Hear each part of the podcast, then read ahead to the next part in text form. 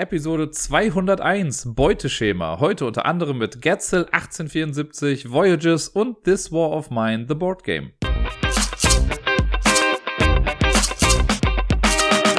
Einen wunderschönen guten Tag wünsche ich euch. Ich heiße Dirk und euch herzlich willkommen zur neuesten Episode vom Ablagestapel.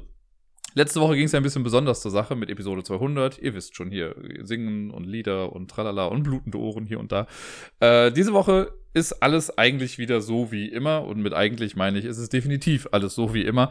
Das heißt, ich erzähle euch jetzt gleich erstmal ein bisschen von den Spielen, die letzte Woche da auf meinem Tisch gelandet sind. Und das waren doch auch in der Tat einige, auch wenn es größtenteils bekannte Sachen waren. Ich glaube, zwei Spiele sind jetzt dabei, die äh, ich noch so gar nicht kannte. Und auf die freue ich mich auch schon so ein bisschen darüber zu berichten, auch wenn das relativ kurze Sachen sind. Ich freue mich ja generell immer, neue Sachen zu spielen. Und ich freue mich auch, euch daran teilhaben zu lassen. Und deswegen fangen wir doch einfach mal an mit den Spielen, die ich da hatte. Ich hatte letzte Woche Besuch für zwei Tage und das war ein großartiger Brettspielbesuch. Wir haben äh, relativ viel dann halt auch spielen können. Und als erstes ist auf dem Tisch gelandet Terraforming Mars Ares Expedition. Und über das Spiel an sich muss ich jetzt gar nicht mehr viel sagen, denn darüber habe ich ja jetzt äh, letzte Woche oder vorletzte Woche schon mal ein bisschen was erzählt. Tolles Spiel, die Kartenspielvariante von Terraforming Mars. Alles ein bisschen gestreamliner, grafisch auf jeden Fall viel schicker als das normale Terraforming Mars. Aber jetzt, äh, wo ich das das erste Mal im Multiplayer gespielt habe, sind auch Sachen aufgefallen, die natürlich auch fehlen. Und die kommen im Solospiel gar nicht so zu tragen, weil sie im Terraforming Mars Solospiel auch nicht so zu tragen kommen. Ist mir das aber auch noch gar nicht so richtig aufgefallen. Und auf eine Sache wurde ich hingewiesen, eine andere Sache habe ich jetzt selber auch dann mit festgestellt. Die Sache, die ich selbst festgestellt habe, ist, dass es halt keine direkte Interaktion mehr gibt äh, im negativen Sinne. Beim großen Bruder ist es ja so, dass man immer mal wieder auch Karten spielen kann, die dann irgendwie sagen, okay, mach dies und jenes und jetzt äh, stiehlt der anderen Person sieben Pflanzen oder so, ne? Oder klau Geld oder die verliert dann Geld und so. Das äh, gibt hier halt gar nicht. Das liegt halt daran, dass wir die Karten ja gleichzeitig ausspielen, beziehungsweise wenn wir die Phasen festlegen, die wir so durchlaufen, durchlaufen wir sie halt alle gleichzeitig.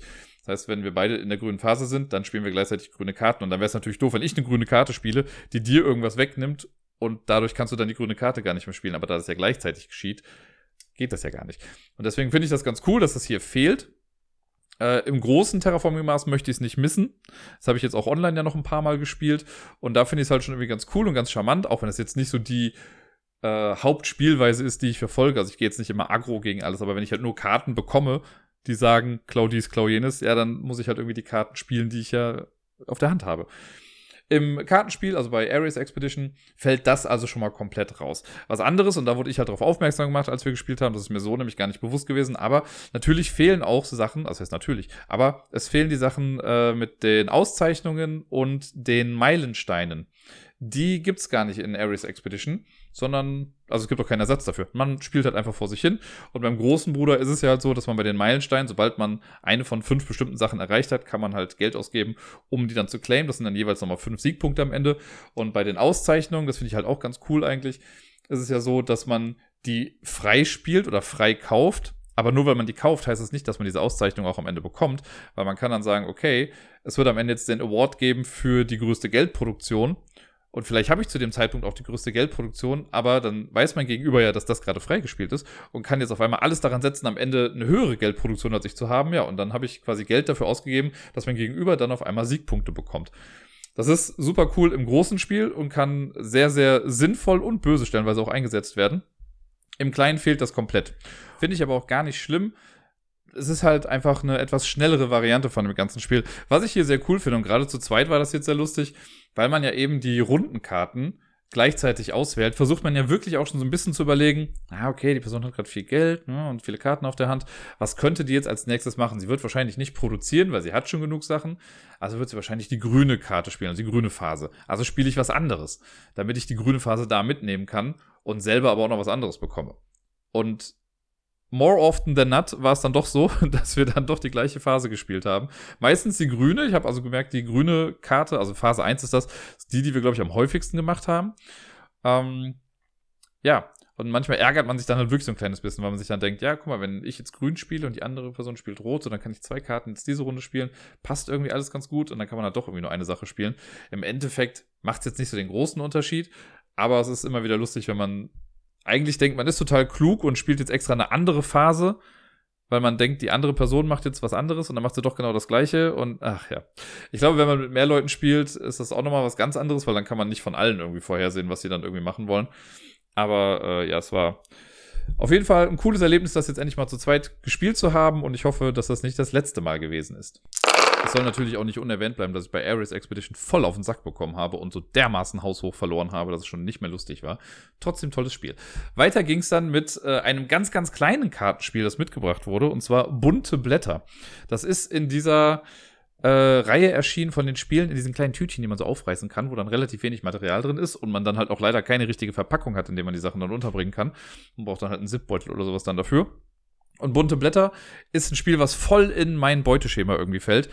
Äh, auch wenn ich auch sehr schlecht da drin war und auch das voll versemmelt habe. Aber die Idee ist auch super simpel. Jeder bekommt am Anfang fünf Karten. Auf jeder Karte ist ein 2x2 Raster drauf mit verschiedenen Blättern. Ich glaube, es gibt drei verschiedene, aber nagelt mich jetzt nicht drauf fest ähm, in verschiedenen Anordnungen und die sind doppelseitig bedruckt und die Rückseite ist auch immer anders bedruckt als die Vorderseite. Also hat man insgesamt quasi zehn Blätterlayouts auf diesen Karten dann drauf. So, jeder bekommt seine fünf Karten und dann gibt es einen Stapel mit Zielkarten. Die sind auch doppelseitig bedruckt. Und da ist ein 4x4-Raster drauf, das man quasi erreichen muss mit, seinem, mit seinen Karten, die man dann auf der Hand hat. Dann wird eine Karte rumgedreht und dann geht's los. Und alle müssen dann in Echtzeit versuchen, die Karten so anzuordnen, dass am Ende dann dieses 2x, äh, 4x4 Raster, das auf der Zielkarte drauf ist, vor einem liegt mit den Karten, die man selbst auf der Hand hat. Der Trick an der Geschichte ist, zum einen weiß man ja nicht, welche Seite jetzt irgendwie genutzt wird. Also, ne, die sind ja doppelseitig bedruckt, das heißt, man muss die schon immer hin und her drehen. Und es ist auch quasi Pflicht, alle fünf Karten zu benutzen fünf Karten sagt ihr, Herr, man braucht doch nur vier, wenn man ein zwei, also, ne, die Karten zweimal zweimäßig anordnet. Dann hat man doch ein 4x4 Raster. Jo, die fünfte Karte muss noch irgendwo oben drauf gelegt werden. Also, das muss man dann quasi auch noch sehen. Wenn man die Zielkarte sieht, guckt man am besten erstmal, welche Karte liegt oben drauf. Wobei, ich sage jetzt keine Strategietipps von mir, weil ich habe ja verloren.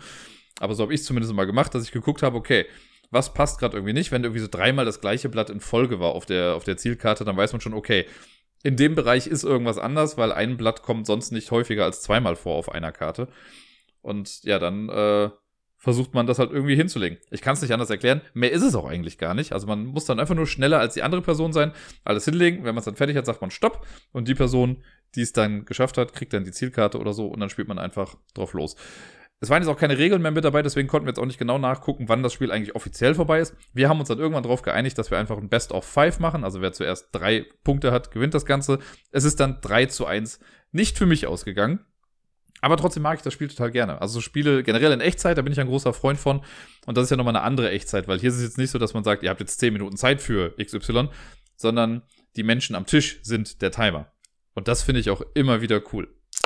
Letzte Woche habe ich ja auch schon von Australien gesprochen, also Australien mit einem Z, da wo normalerweise das S ist. Dieses äh, semi-kooperative Spiel, das ich jetzt erstmal im Solo-Modus zweimal gespielt hatte. Und äh, ich habe es in der Tat solo gespielt, um mir die Regeln ja nochmal beizubringen, damit ich dann für diesen Besuch, der dann da war, die Regeln drauf hatte und wir das dann mal zu zweit spielen konnten. Und das haben wir dann auch getan. Und das war sehr, sehr lustig, äh, zumindest aus meiner Sicht der Dinge. Äh, denn wir haben erst mal drauf losgespielt und es war auch alles äh, cool und fun in Games und so. Und durch das Setup, also wir hatten ein ganz gutes Setup, fand ich. Also irgendwie sah es jetzt nicht ganz so drastisch irgendwie aus und waren noch viele Kängurus irgendwie draußen.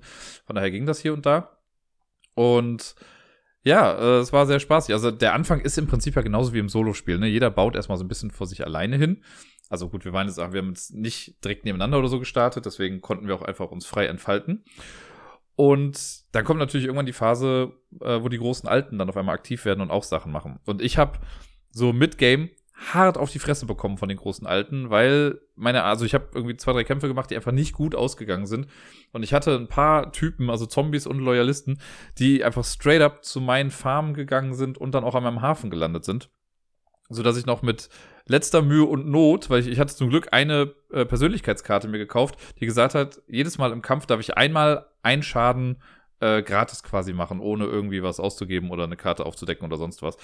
Und die hat mir den Arsch gerettet, weil da war nur noch ein Monster irgendwie da und das hatte noch genau einen Hitpoint. Äh, ich hatte nur eine Infanterie und halt eben diese Karte. Und mit der Karte konnte ich direkt sagen, okay, ich habe gewonnen. Das war Gold wert, im wahrsten Sinne des Wortes auch. So konnte ich mich noch retten. Aber da waren alle meine Farben irgendwie zerstört ne, und ich konnte einfach nicht viel machen. Ich brauchte erstmal super viel, um mich wieder ja, auf Vordermann zu bringen und meine, meine Struktur wieder so ein bisschen ans Laufen zu kriegen. Währenddessen auf der anderen Seite Austra von Australien, da war es dann äh, irgendwie anders. Da wurde gekämpft wie sonst was und das lief alles super gut. Und dann hat sich das Ganze irgendwann so ein bisschen gedreht. Ähm, also ich betone nochmal, das Spiel ist ja semi-kooperativ. Ne? Das heißt, man versucht ja schon gemeinsam gegen die großen Alten irgendwie anzutreten. weil die großen Alten am Ende ja auch irgendwie gewinnen können. Wenn am Ende wird ja für alle irgendwie die Siegpunkte dann gerechnet. Das war auf jeden Fall kurz vor knapp und ich habe mir dann gedacht, naja, damit ich jetzt, also ich hatte erst den Plan, auch irgendwie so ein bisschen helfen zu kommen und noch ein paar von den großen Alten vielleicht zu erlegen. Aber dann hatte ich halt auch nicht so viele Ressourcen, um noch irgendwie Schienen einmal quer durchs Land zu bauen. Und dann hatte ich halt die Wahl. Entweder versuche ich jetzt total, mir noch alles aus den Rippen zu schneiden, um irgendwie noch zur Hilfe zu kommen, denn es, es äh, hat sich so langsam angebahnt, dass die letzten Alten, die noch so über das Feld gewabert sind, dann äh, Richtung gegnerischer Basis quasi gelaufen sind und ein gegnerischer Hafen, so heißt es ja da. Und das hätte eventuell noch hingehauen, dass ich da hätte helfen können. Ich habe dann stattdessen meine Farmen wieder aufgebaut und noch ein paar neue gebaut, einfach um halt eventuell hier und da noch ein paar Siegpunkte und so zu haben. Und dann ist das Spiel kurz vor knapp quasi nicht durch die gesamte äh, Spielzeit quasi dann abgebrochen worden, sondern dadurch, dass der gegnerische Hafen zerstört wurde. Ähm, da konnte man nicht mehr viel machen. Da war auch ein bisschen Kartenpech mit dabei. Das hätte auch gut und gerne anders ausgehen können. Aber ich glaube, so mit einer Zeiteinheit oder zwei Zeiteinheiten vor Schluss wurde dann die andere Basis oder der andere Hafen, ich sag mal Basis, äh, wurde dann zerlegt und dann hört das Spiel auch auf. Sobald von äh, einer Person am Tisch quasi ein Hafen zerstört wurde, ist auch sofort vorbei und es geht dann in die Punktewertung am Ende. Ja, und äh, wir haben beide verloren. Also so ist es nicht. Keiner von uns hat irgendwie gewonnen. Aber natürlich zählt man trotzdem nochmal seine eigenen Punkte da noch irgendwie zusammen und vergleicht sich ja noch so ein kleines bisschen. Und da hatte ich halt dann irgendwie die Nase vorne. Und warum?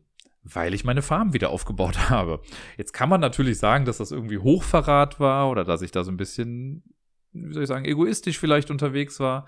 Das ist eine Sichtweise ist vielleicht nicht die, die ich jetzt davon verfolge, weil ich finde, ich habe halt, also mal davon abgesehen, dass wir in Australien sind und noch keine Telefone erfunden wurden zu der Zeit und niemand angerufen hat und gesagt hat, ey, hallo, ich könnte ein bisschen Hilfe gebrauchen, das ist ein komischer Migo, der mich angreift. Ähm, ich finde, ich habe das thematisch komplett richtig gespielt. Gut, ich kann mich lange rausreden. Äh, ich hätte irgendwann mal helfen können, habe ich nicht gemacht. Wir haben sowieso beide halt total verloren. Weil natürlich wieder die letzte Karte, die oben links in der Ecke war, wo niemand großartig drangekommen ist, war natürlich wieder Cthulhu, der noch zugedeckt war am Ende. Also waren es wieder 24 Punkte. Ich bin jetzt, glaube ich, ich weiß jetzt nicht mehr ganz genau, wie die Punkte waren am Ende. Ich glaube, ich hatte 21 oder so, wenn es hochkommt.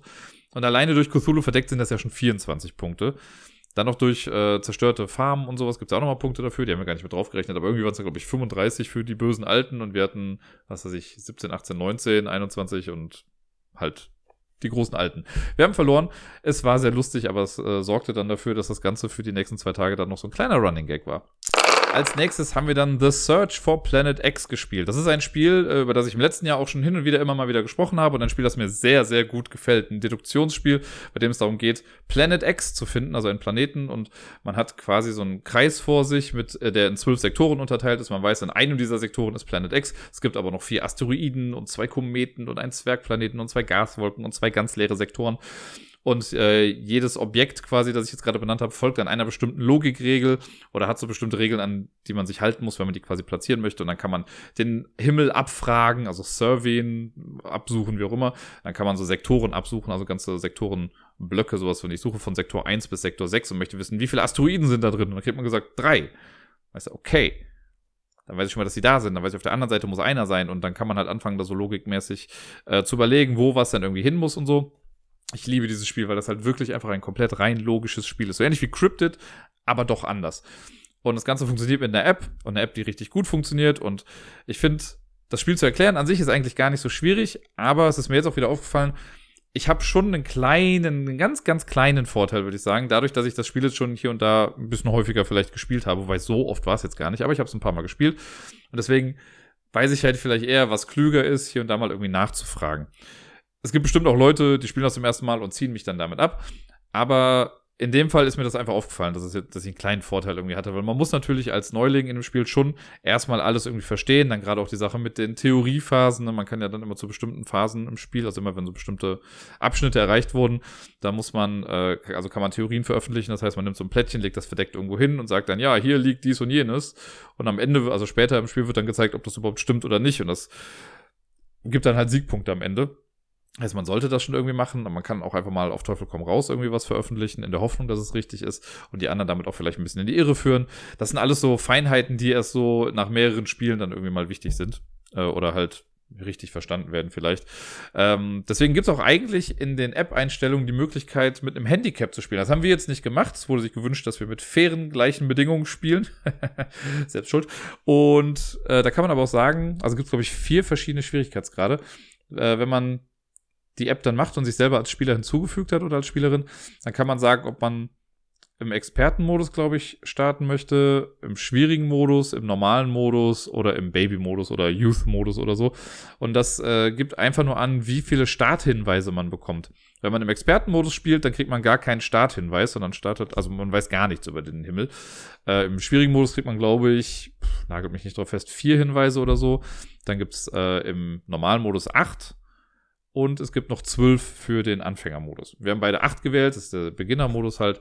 Äh, so habe ich, glaube ich, auch die meisten Partien bisher gespielt. Aber ich glaube, also man lernt ja auch so ein bisschen daraus. Ich glaube, wenn ich das nochmal irgendwann einer frischen Person zeigen sollte, dann werde ich es wahrscheinlich so machen, dass ich mir den schwierigen Modus gebe und der anderen Person den einfachen Modus. Also nicht den einfachen, sondern den Standardmodus mit den acht Hinweisen. Ich kriege dann vier Hinweise.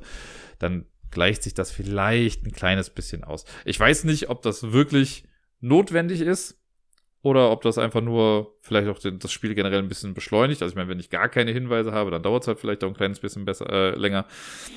Wird sich dann irgendwann mal zeigen. Aber an sich ist The Search for Planet X einfach wirklich ein verdammt gutes Spiel und ich hoffe sehr, dass das irgendwie noch mal größer wird in der Spieleszene, weil es war ja ein Kickstarter, da hat das schon so ein bisschen was bekommen, aber jetzt nicht sonderlich viel. Und ich meine, es soll ja jetzt dann noch irgendwie auf Deutsch mal rauskommen. Und ich hoffe, dass wenn es dann auf Deutsch rauskommt, dass es dann auch viele spielen. Als nächstes haben wir einen modernen Klassiker gespielt, wie ich sagen würde. Wobei so modern ist er gar nicht mehr. Ich habe jetzt auch keinen Bock nachzugucken, wann es eigentlich rausgekommen ist. Aber die Rede ist von Lost Cities. Das hat mein Besuch nämlich noch nie gespielt vorher. Und dann dachte ich mir, ach komm, wir hatten nämlich noch so ein bisschen Zeit, bevor es dann zum Quiz losging am Montag. Und ähm, ja, das hatte dann noch genau in diese Zeitspanne irgendwie reingepasst mit Erklärung und dann Spielen. Und dann haben wir eine Runde Lost Cities gespielt. Es ist ja ein äh, sehr simples Kartenspiel von Dr. Rainer Knizia mit, äh, es gibt fünf verschiedene Farben und in jeder Farbe gibt es, keine Ahnung, zwölf Karten sind es, glaube ich. Immer die Zahlen von zwei bis zehn und dann noch drei Wettkarten. Also so, dass es insgesamt zwölf Karten gibt von jeder Farbe und zwölf mal 15, 60. Ja, ich habe richtig gerechnet, passt alles wunderbar. Äh, die Karten werden am Anfang gemischt jeder bekommt dann, glaube ich, acht Karten auf die Hand und dann geht's los. Eine Person beginnt dann. Und immer wenn man am Zug ist, muss man eine Karte ausspielen und eine Karte auf die Hand nehmen danach. Entweder, also die Karten, die man ausspielt, kommen natürlich, obviously, von der Hand. Die kann man entweder in seinen eigenen Spielbereich legen oder in die mittlere Auslage und da sortiert man die dann quasi nach Farben. Wenn man Karten zieht, kann man entweder eine verdeckt vom Nachziehstapel ziehen oder eine von diesen äh, Stapeln, die in der Mitte sich dann bilden im Laufe der Zeit. Natürlich kann man nicht die Karte aufnehmen, die man gerade hingelegt hat. Das wäre ein bisschen blöd. Äh, aber ansonsten kann man da jede Karte nehmen, aber immer nur die oberste Karte dann davon. Und dann ist die andere Person dran, macht das auch. Und das macht man so lange hin und her, bis die letzte Karte vom Nachziehstapel gezogen wird und dann ist das Spiel instant vorbei und es geht zur Punktewertung. Und was wir versuchen ist, oder wenn man Karten spielt, muss man halt darauf achten, dass die Farben farblich sortiert gespielt werden. Also alle grünen Karten landen in einer Reihe, alle blauen Karten auch und so weiter. Äh, und man kann nur aufsteigend spielen. Also wenn ich eine 4 gespielt habe, kann ich danach nicht mehr eine 3 spielen, sondern kann nur noch weiter nach oben gehen mit den Zahlen. Und bei der Punktewertung ist es so, jede Farbe, die ich anfange zu spielen oder mit der ich generell angefangen habe, gibt schon mal 20 Minuspunkte. Das sind so die Expeditionskosten, so heißt das da.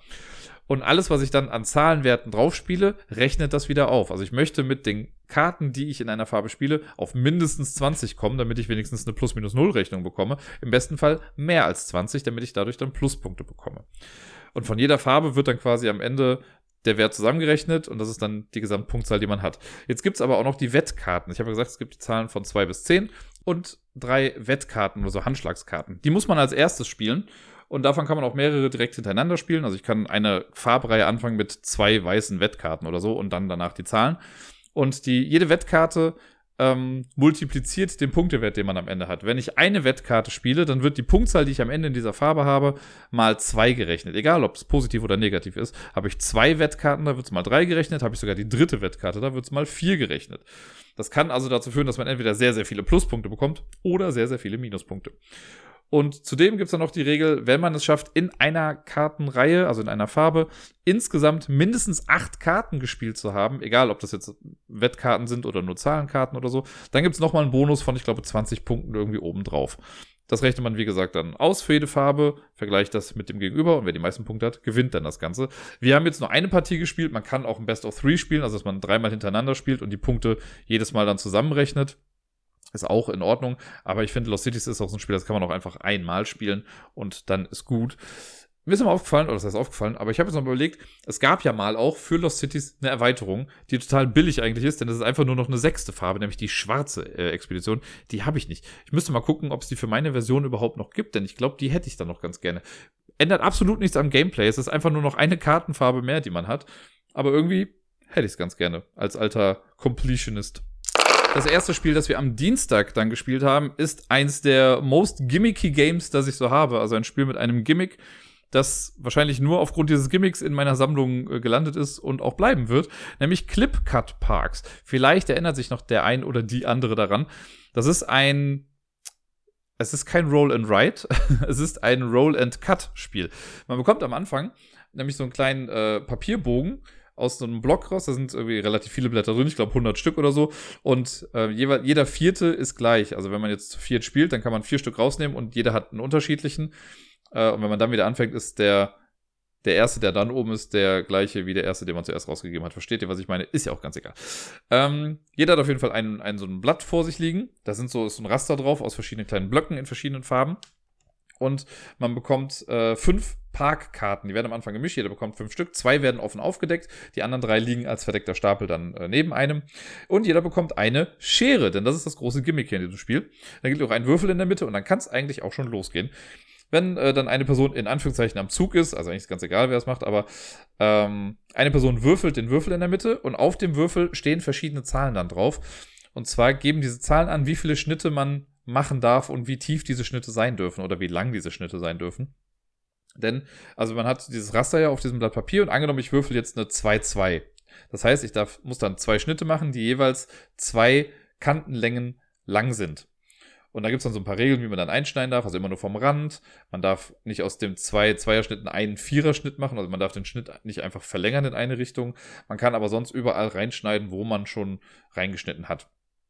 Und dadurch wird es dann irgendwann dazu kommen, dass man so kleine Sektionen aus diesem Blatt, das man hat, freischneidet.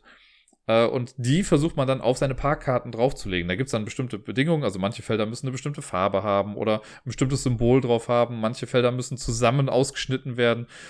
Und ja, im Prinzip versucht man einfach genau das, dass man mit den Schnitten, die einem durch die Würfel vorgegeben werden, kleine Sektionen irgendwie freischneiden kann und die dann auf diese kleinen Parkkarten draufpackt. Und jedes Mal, wenn man eine Parkkarte voll gemacht hat, dann kann man das zur Seite legen und darf die nächste Karte von dem eigenen persönlichen Stapel nachziehen und hat dann einen neuen Park, den man hat. Also man hat immer zwei Parks, an denen man arbeiten kann. Und sobald eine Person den fünften Park fertig gebaut hat, ist das Spiel dann auch vorbei.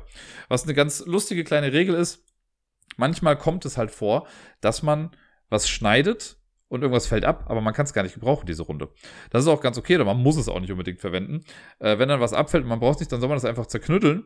Und am Ende des Spiels ist es so, denn theoretisch kann es ja sein, dass wir beide so gleich gut irgendwie sind im Zerschnibbeln, dass wir beide in der gleichen Runde fertig sind. Und eigentlich gewinnt immer die Person, die halt als erstes fertig ist, aber wenn beide in der gleichen Runde fertig sind, dann gewinnt die Person, die weniger zerknüttelte Stücke noch vor sich liegen hat. Also wer quasi äh, ja ressourcenoptimierter geschnitten hat auf seinem Blatt. Und das ist eigentlich schon alles bei Clipcard Park. Es gibt noch so ein paar Varianten. Man kann ein längeres Spiel machen, wenn man irgendwie mit sieben Parks spielt. Oder es gibt noch so ein paar Karten. Das sind die Grand Parks, die halt ein bisschen größer sind und ein bisschen anspruchsvoller zu bauen sind. Die kann man auch mit reinnehmen. Aber ansonsten war es das eigentlich mit dem Spiel. Ich habe es jetzt vielleicht insgesamt auch, keine Ahnung, vier oder fünf Mal gespielt, glaube ich.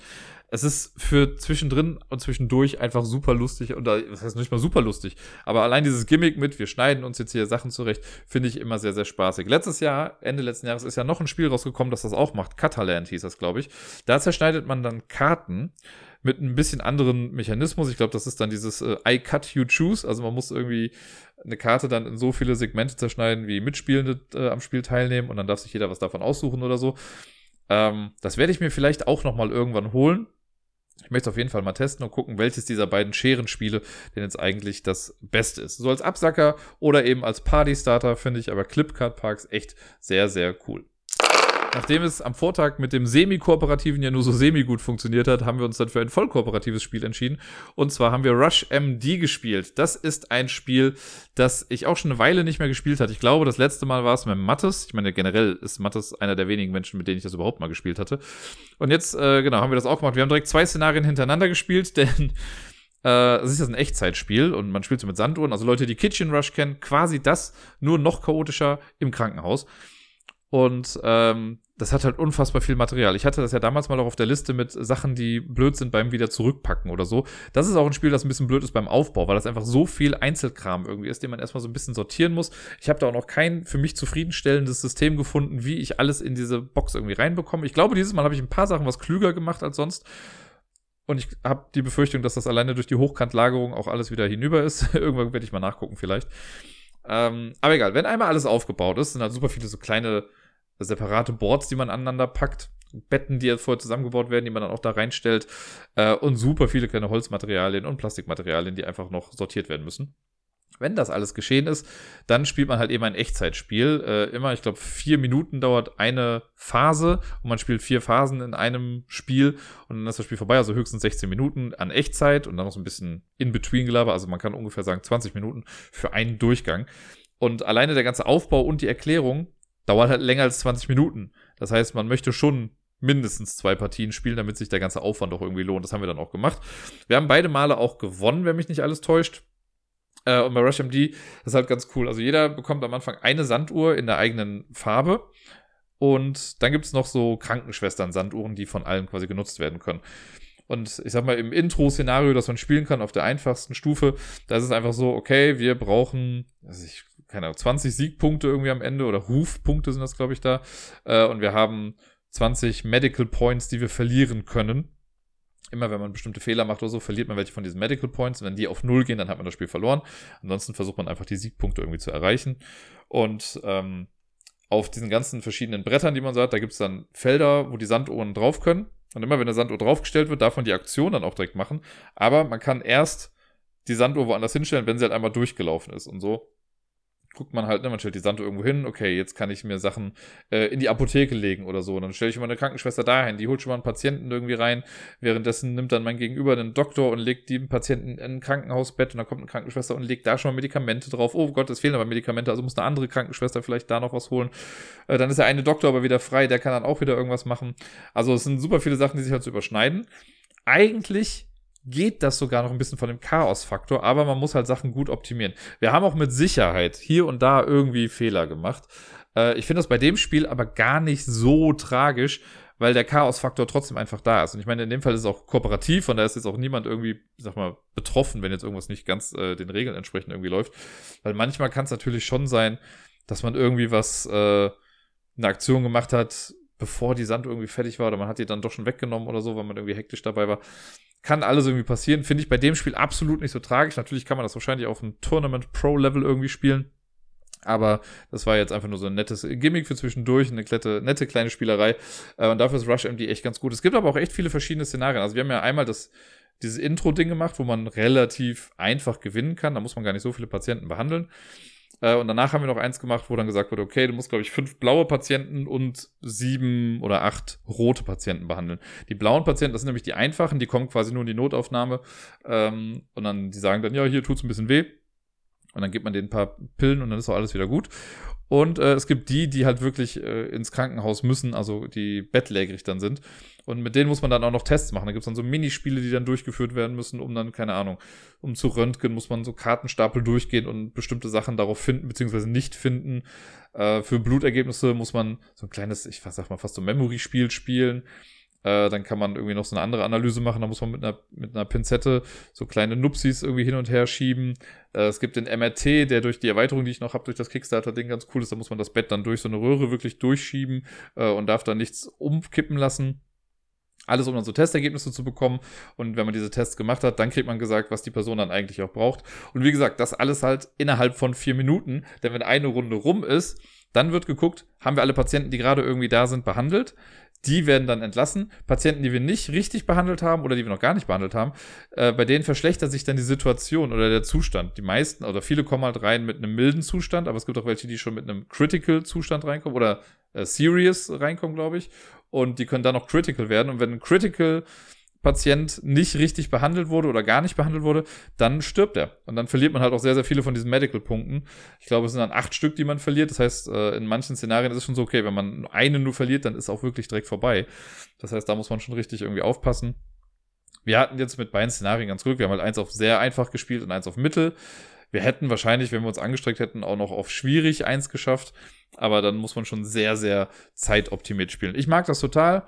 Äh, ich glaube, irgendwann möchte ich es mal ganz gerne mit vier Menschen am Tisch spielen, weil ich glaube, dann ist es nochmal ultra chaotisch. Dann werden die, ähm, also diese ganzen Szenarien, die man spielen kann, sind auch immer an die Spielerzahl angepasst. Das ist ganz cool. Da gibt es ja extra Karten für die dann nochmal sagen, okay, wenn ihr zu viert spielt, dann müsst ihr dies und jenes erreichen. Und das ist stellenweise echt äh, exorbitant hoch und da habe ich echt Bock drauf. Irgendwann kommt es vielleicht mal dazu. Nach Rush MD haben wir dann eine Runde Getzel 1874 gespielt. Das ist ein Spiel, das ich sehr, sehr mag und ich weiß, dass sehr viele Menschen das auch einfach nicht kennen. Äh, früher gab es das Spiel quasi schon mal unter dem Namen Old Town und dann wurde das von Klickerspiele dann nochmal neu aufgelegt unter acht, äh, hier Getzel 1874. Das Spiel ist an sich das gleiche. Hier und da wurde ein bisschen was gestreamlined und ein bisschen was äh, ja angepasst, aber das grundlegende Spielprinzip ist das gleiche. Das Ganze ist nämlich, man könnte sagen, ein Induktionsspiel, also kein Deduktionsspiel, sondern ein Induktionsspiel wir haben am Anfang einen leeren Stadtplan einer Wildweststadt. Und wir versuchen im Laufe des Spiels rauszufinden, wo was war. Aber die Information ist nicht irgendwie in einem, also ist nicht irgendwie festgelegt durch das Spiel, sondern wir legen diese Informationen fest. Also es geht so ein bisschen auch in die Richtung wie bei Tobago, könnte man sagen. Bei Tobago für die, die es kennen, da geht es ja auch darum, dass man Schätze finden soll und mit jeder Karte, die man spielt, grenzt sich der Bereich quasi ein, wo dieser Schatz dann irgendwie sein kann. Und bei Getzel machen wir quasi genau das gleiche mit den Gebäuden. Dann kann es halt sein, dass man sagt, äh, ich spiele jetzt eine Karte aus und sagt, okay, das Casino war im Südwesten der Stadt. So, und dann legt man da so ein paar Marker irgendwie hin. Äh, und dann kann die nächste Person irgendwie vielleicht eine Karte spielen und sagen, ja, das Casino war aber nur im Westen der Stadt, sondern sind alle, die im Süden sind, dann schon wieder raus und dann werden das immer weniger Plätze. Und wenn nur noch ein Platz dann irgendwie übrig ist, dann weiß man, okay, da muss dieses Casino dann gewesen sein. Das Spiel ist wirklich eigentlich sehr simpel. Man, wenn man den Aufbau gemacht hat und der Anfang ist das Schwierigste dabei, das ist so ein bisschen wie bei Rush MD gewesen.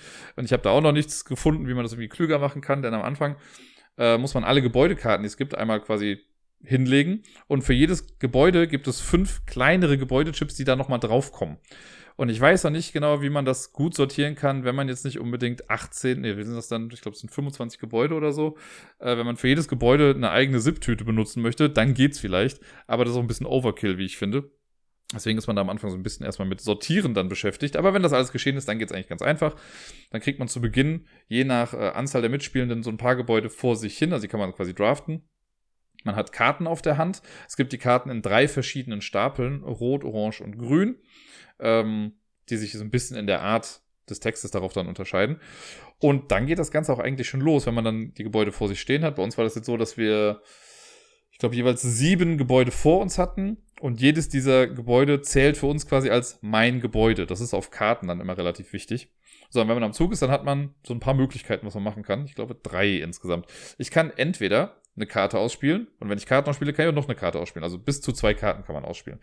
Ich kann auch zwei Karten, die ich auf der Hand habe und nicht mehr gebrauchen kann, das kommt eventuell später im Spiel ein paar Mal vor, die kann ich generell einfach wegschmeißen, um eine, äh, einen Gebäudemarker, der gerade irgendwo auf dem Spielplan ist, wegzunehmen. Das kann auch später nochmal irgendwie wichtig sein. Warum genau, komme ich gleich vielleicht nochmal drauf zu sprechen, wenn ich dran denke. Äh, und die letzte Aktion ist, man kann einfach passen, wenn mich nicht alles täuscht. Nee, da gibt es vier Sachen, die man machen kann. Man kann passen ähm, und man kann für zwei Marker, die man schon gesammelt hat, die kann man rausgeben, um sich ein neues Gebäude zu kaufen. Man hat ja sieben am Anfang. Man kann sich bis zu dreimal im Spiel nochmal ein neues Gebäude dazu holen und aus diesem Gebäude auch ein mein Gebäude dann irgendwie machen. Das sind so grob die Sachen, die man machen kann. Am Ende des Zuges zieht man dann immer eine Karte nach. Deswegen muss man noch ein bisschen aufpassen, wenn ich jetzt mehrere Züge hintereinander quasi immer zwei Karten spiele und dann immer nur eine Karte nachziehe, habe ich halt irgendwann nicht mehr so viele Karten auf der Hand. Und deswegen, wenn man passt, ist das auch mal ganz gut, weil dann kann ich einfach eine neue Karte nachziehen und habe ein bisschen mehr Auswahl auf der Hand. Die Karten sind das Kernstück des ganzen Spiels. Und da gibt es ja verschiedene, habe ich eben gesagt. Es gibt die grünen, die orangenen und die roten. Die roten sind quasi die konkretesten Karten, die es im Spiel gibt. Wenn der Stapel der roten Karten aber auch einmal durch ist, wird der nicht neu gemischt. Also wenn die einmal durch sind, dann war es das auch. Die roten Karten beziehen sich nämlich immer ganz klar auf ein bestimmtes Gebäude. Und das wird in den Regeln am Anfang auch empfohlen, dass man äh, sich die Gebäude aussucht, von denen man rote Karten auf der Hand hat. Da hat man, glaube ich, drei Stück von. Sondern ich hatte zum Beispiel das äh, Casino dann auf der, äh, als rote Karte auf der Hand. Also habe ich das Casino auch gedraftet. Und da steht dann sowas drauf, wie ich eben sagte, so, das Casino ist auf einem dieser vier Plätze. Ne, also der Stadtplan ist unterteilt in Straßen und Himmelsrichtung und sonst irgendwie was. Und dann steht da, jo, der ist halt im an der Straße im Osten oder so. Und dann sind auf der Karte steht dann auch ganz klar, welche Plätze damit gemeint sind. So, wenn ich die Karte jetzt ausspiele, dann nehme ich mir die kleinen Marker, die auf meiner Gebäudekarte drauf sind oder auf dem Casino drauf sind. Man kann theoretisch nämlich auch rote Karten von Gebäuden spielen, die, die man selber gar nicht hat. Also wenn ich jetzt irgendwie die Bank habe und mein Gegenüber hat die Bank, dann kann ich die trotzdem spielen. Und dann kommen alle Marker, die man platzieren kann, auf den Plan dann irgendwie drauf. Auf dem Plan sind halt so leere Felder für die verschiedenen Gebäude drauf, wo potenziell halt ein Gebäude sein kann. Und da legt man dann jeweils einen so einen Marker drauf. Alle Marker, die nicht platziert werden, kriege ich sofort als Siegpunkte. Die kann man dann rumdrehen, da steht dann eine kleine 1 drauf, damit man weiß, yay, Siegpunkt. In den meisten Fällen ist es auch so, mit diesen roten Karten spielt man nur vier Stück aus. Es gibt immer fünf Marker. Also kriege ich dafür quasi schon mal einen Siegpunkt. Sollte auf einem dieser Felder schon ein Gebäude sein, wird dann natürlich kein Marker mehr draufgelegt, weil da ist ja schon klar, dass da ein Gebäude war. Also kriegt man das auch als Siegpunkt. Dann gibt es die orangenen Karten. Die orangenen Karten, das sind die Bezirkskarten. Wenn man die ausspielt, die beziehen sich dann auf mein Gebäude, also eins der äh, Gebäudearten, die ich dann vor mir gerade liegen habe und geben dann aber auch noch irgendwie eine größere Reichweite an. Das kann dann sowas sein wie, war im Osten der Stadt. Und das sind dann vielleicht acht Gebäudeplätze, die es sein können. Das ist ein bisschen größer, aber die kann man dann benutzen, um das mit dem Casino dann vielleicht auch ein bisschen weiter einzugrenzen. Ne? Weil wenn ich jetzt sage, ich habe schon vier Plätze von dem Casino und jetzt spiele ich diese neue Gebäudekarte oder diese Bezirkskarte, die orangene, die dann sagt, ja, ähm, mein Gebäude war an der und der Straße und da gibt es irgendwie so eine Schnittmenge, dann kann ich die ausspielen und kann dann äh, alle Gebäudemarker wegnehmen, die nicht auf der neuen Karte quasi vermerkt sind. So, und dadurch reduziert sich ja die Anzahl. Und alles, was ich ja wegnehme, sind Siegpunkte für mich. Also man möchte im Prinzip erstmal Sachen hinlegen und dann Sachen wegnehmen. So, und so grenzt man nach und nach dann ein, wo dann Gebäude sein können. Wenn von einem Marker oder von einem Gebäude, von dem einmal Marker auf dem Board sind, dann halt nur noch ein Marker da ist, dann ist das der definitive Standort und wird dann da hingelegt und dann kriegt man auch nochmal den letzten Marker dann irgendwie als Siegpunkt. Es kann natürlich auch sein, dass auf einem bestimmten Feld mehrere Gebäude sein können. Ne, wenn ich jetzt irgendwie sage, das Casino war äh, unten links und dann wird aber gesagt, ja, der Friseur war aber auch unten links, so dann sind äh, da zwei Marker irgendwie drauf und dann muss man halt im Laufe des Spiels gucken, okay, kann man irgendwie einen entfernen oder ne, nimmt man durch was anderes dann irgendwie Sachen weg oder wird ein Gebäude definitiv da platziert, dann kann das andere ja schon gar nicht mehr da sein. Das äh, passiert halt auch. Und es gibt dann die Regel, dass auf einem Platz nie mehr als drei Marker irgendwie sein können. Und sollte ein vierter hinzugelegt werden, dann darf man die Karte nicht spielen und so weiter und so fort. Da gibt es dann noch so ein paar Sonderregeln. Aber im Prinzip möchte man einfach immer gucken, dass alle Gebäude platziert werden. Und später ist es dann auch ganz cool, wenn schon relativ viele von den Markern irgendwie rausliegen. Da kann man noch so kleine Kettenreaktionen machen. Ne? Wenn ich jetzt sage, okay, ich nehme den einen Marker weg, dadurch ist klar, dass hier jetzt das Badehaus irgendwie sein muss. Und wenn da das Badehaus ist, dann bleibt auf der anderen Seite auch nur der einzige Spot für die Bank irgendwie übrig. Und wenn das die Bank ist, dann ist der Friseur auf jeden Fall auch da und so weiter. Und da kann man ganz viele Marker auf einmal dann wegnehmen. Das ist ganz cool. Und äh, ja, genau.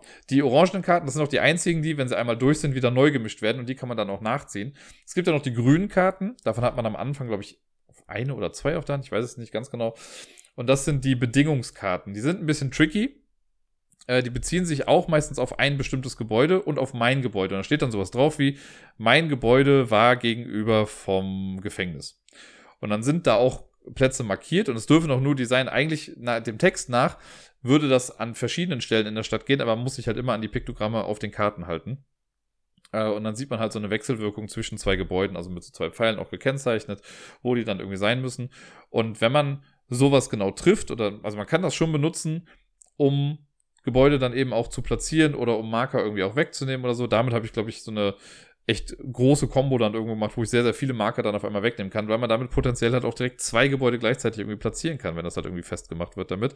Das ist schon ganz cool, aber die sind halt auch recht tricky zu spielen und es kann gerade am Ende des Spiels auch irgendwie sein, dass man die gar nicht mehr spielen kann, weil irgendwie schon so viel feststeht, dass äh, diese Bedingungen nicht mehr erfüllt werden können. Na, wenn jetzt irgendwie gesagt wird, auf der Karte, jo, der Sheriff war gegenüber vom Hotel.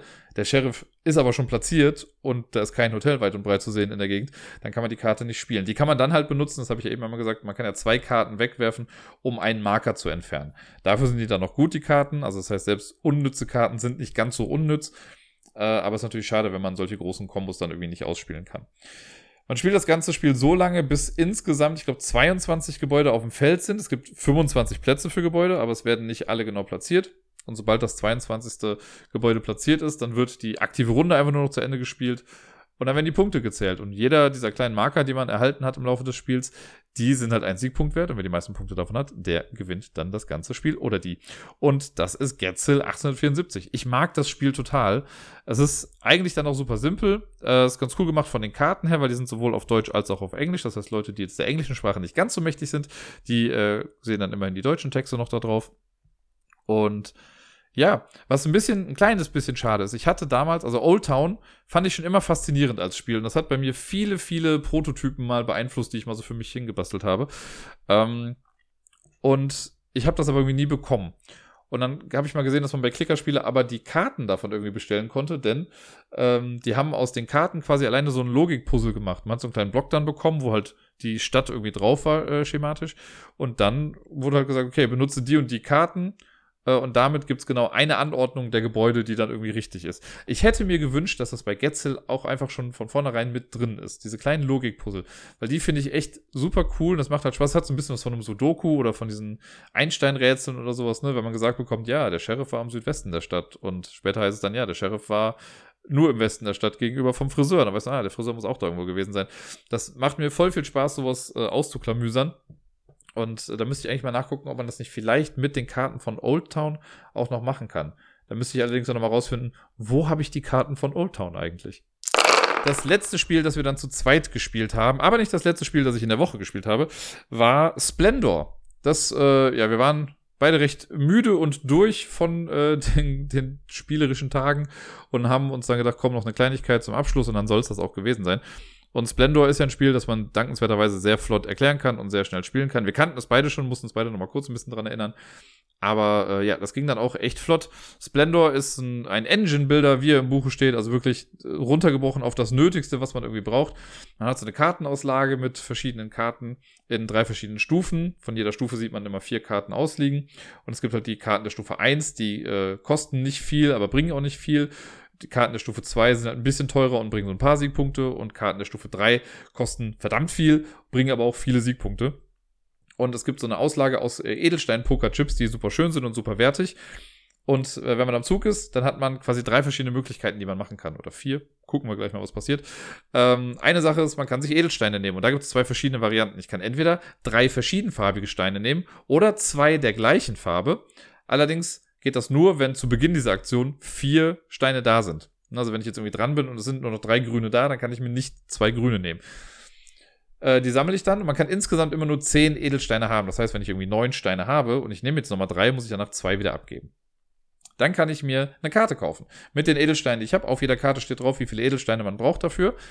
Und äh, angenommen, ich muss jetzt irgendwie, keine Ahnung, einen roten, einen schwarzen, einen weißen abgeben. Dann nehme ich die Steine aus meinem Vorrat, lege die wieder zurück in die, in die Mitte und hole mir dann die Karte und lege die vor mich hin. So, dann habe ich diese Karte. Und immer wenn ich mir eine Karte hole, dann habe ich einen Edelstein dieser Farbe, weil jede Karte gehört zu einem Edelstein, habe ich dann immer per se, per Default quasi. Also alle Karten kosten mich dann einen weißen Stein zum Beispiel weniger oder so. Und so kauft man sich so nach und nach Karten und hat immer mehr Karten und dadurch wird alles andere immer ein bisschen günstiger. Und so kommt man dann halt eben auch an die mittleren und die ganz teuren Karten gerade die ganz teuren brauchen halt manchmal sowas wie sieben rote und fünf blaue oder so, was halt echt schwierig ist zu bekommen. Also gerade im normalen Spiel, weil dann gibt's, wenn man zu zweit spielt, gibt's immer nur vier von jeder Farbe. Das heißt, so kommt man da eigentlich gar nicht dran. Und dadurch, dass man aber diese Karten dann sammelt, äh, wird das alles ein bisschen günstiger. Es gibt noch zudem die Möglichkeit, Karten zu reservieren. Wenn ich am Zug bin, kann ich auch sagen, gut, ich hole mir keine Edelsteine und ich kaufe auch keine Karte, aber ich nehme eine Karte auf die Hand und dafür kriege ich dann ein Gold. Und dann kann ich später in dem Zug, kann ich die Karte aus meiner Hand dann auch kaufen. Und Gold zählt als Farbjoker. Man darf aber auch nur bis zu dreimal eine Karte reservieren und das Gold zählt mit zu den zehn Steinen, die man halt haben kann. Ähm, und die letzte, ne, das ist ja nicht mal eine Option, eigentlich macht man das die ganze Zeit. Es gibt zudem noch so noble Plättchen, also Adelige. Ähm, da werden immer zufällig welche rausgelegt und die geben einem nochmal extra Punkte, beziehungsweise kann man die am Ende eines Zuges bekommen, wenn man eine gewisse Anzahl an Karten hat. Das steht dann da drauf, sowas wie drei weiße, drei rote, drei schwarze Karten. Und wenn ich die Karten in meiner Auslage habe, dann kriege ich automatisch am Ende des Zuges dann einen dieser Adeligen und pack den mit drauf. Da sind dann auch nochmal Siegpunkte drauf. Ich glaube, drei Stück immer in der Regel. Und das Ganze macht man so lange, bis eine Person 15 Siegpunkte hat. Und dann wird die Runde noch zu Ende gespielt und dann ist das Spiel vorbei. Relativ unspektakulär eigentlich. Also Splendor ist ein mega gutes Spiel. Es funktioniert einfach richtig gut. Man, wie gesagt, man kann es schnell erklären, man kann es schnell spielen. Ich glaube, wir haben also mit Erklärung Aufbau und Abbau haben wir keine 15 Minuten insgesamt gebraucht für das Ganze.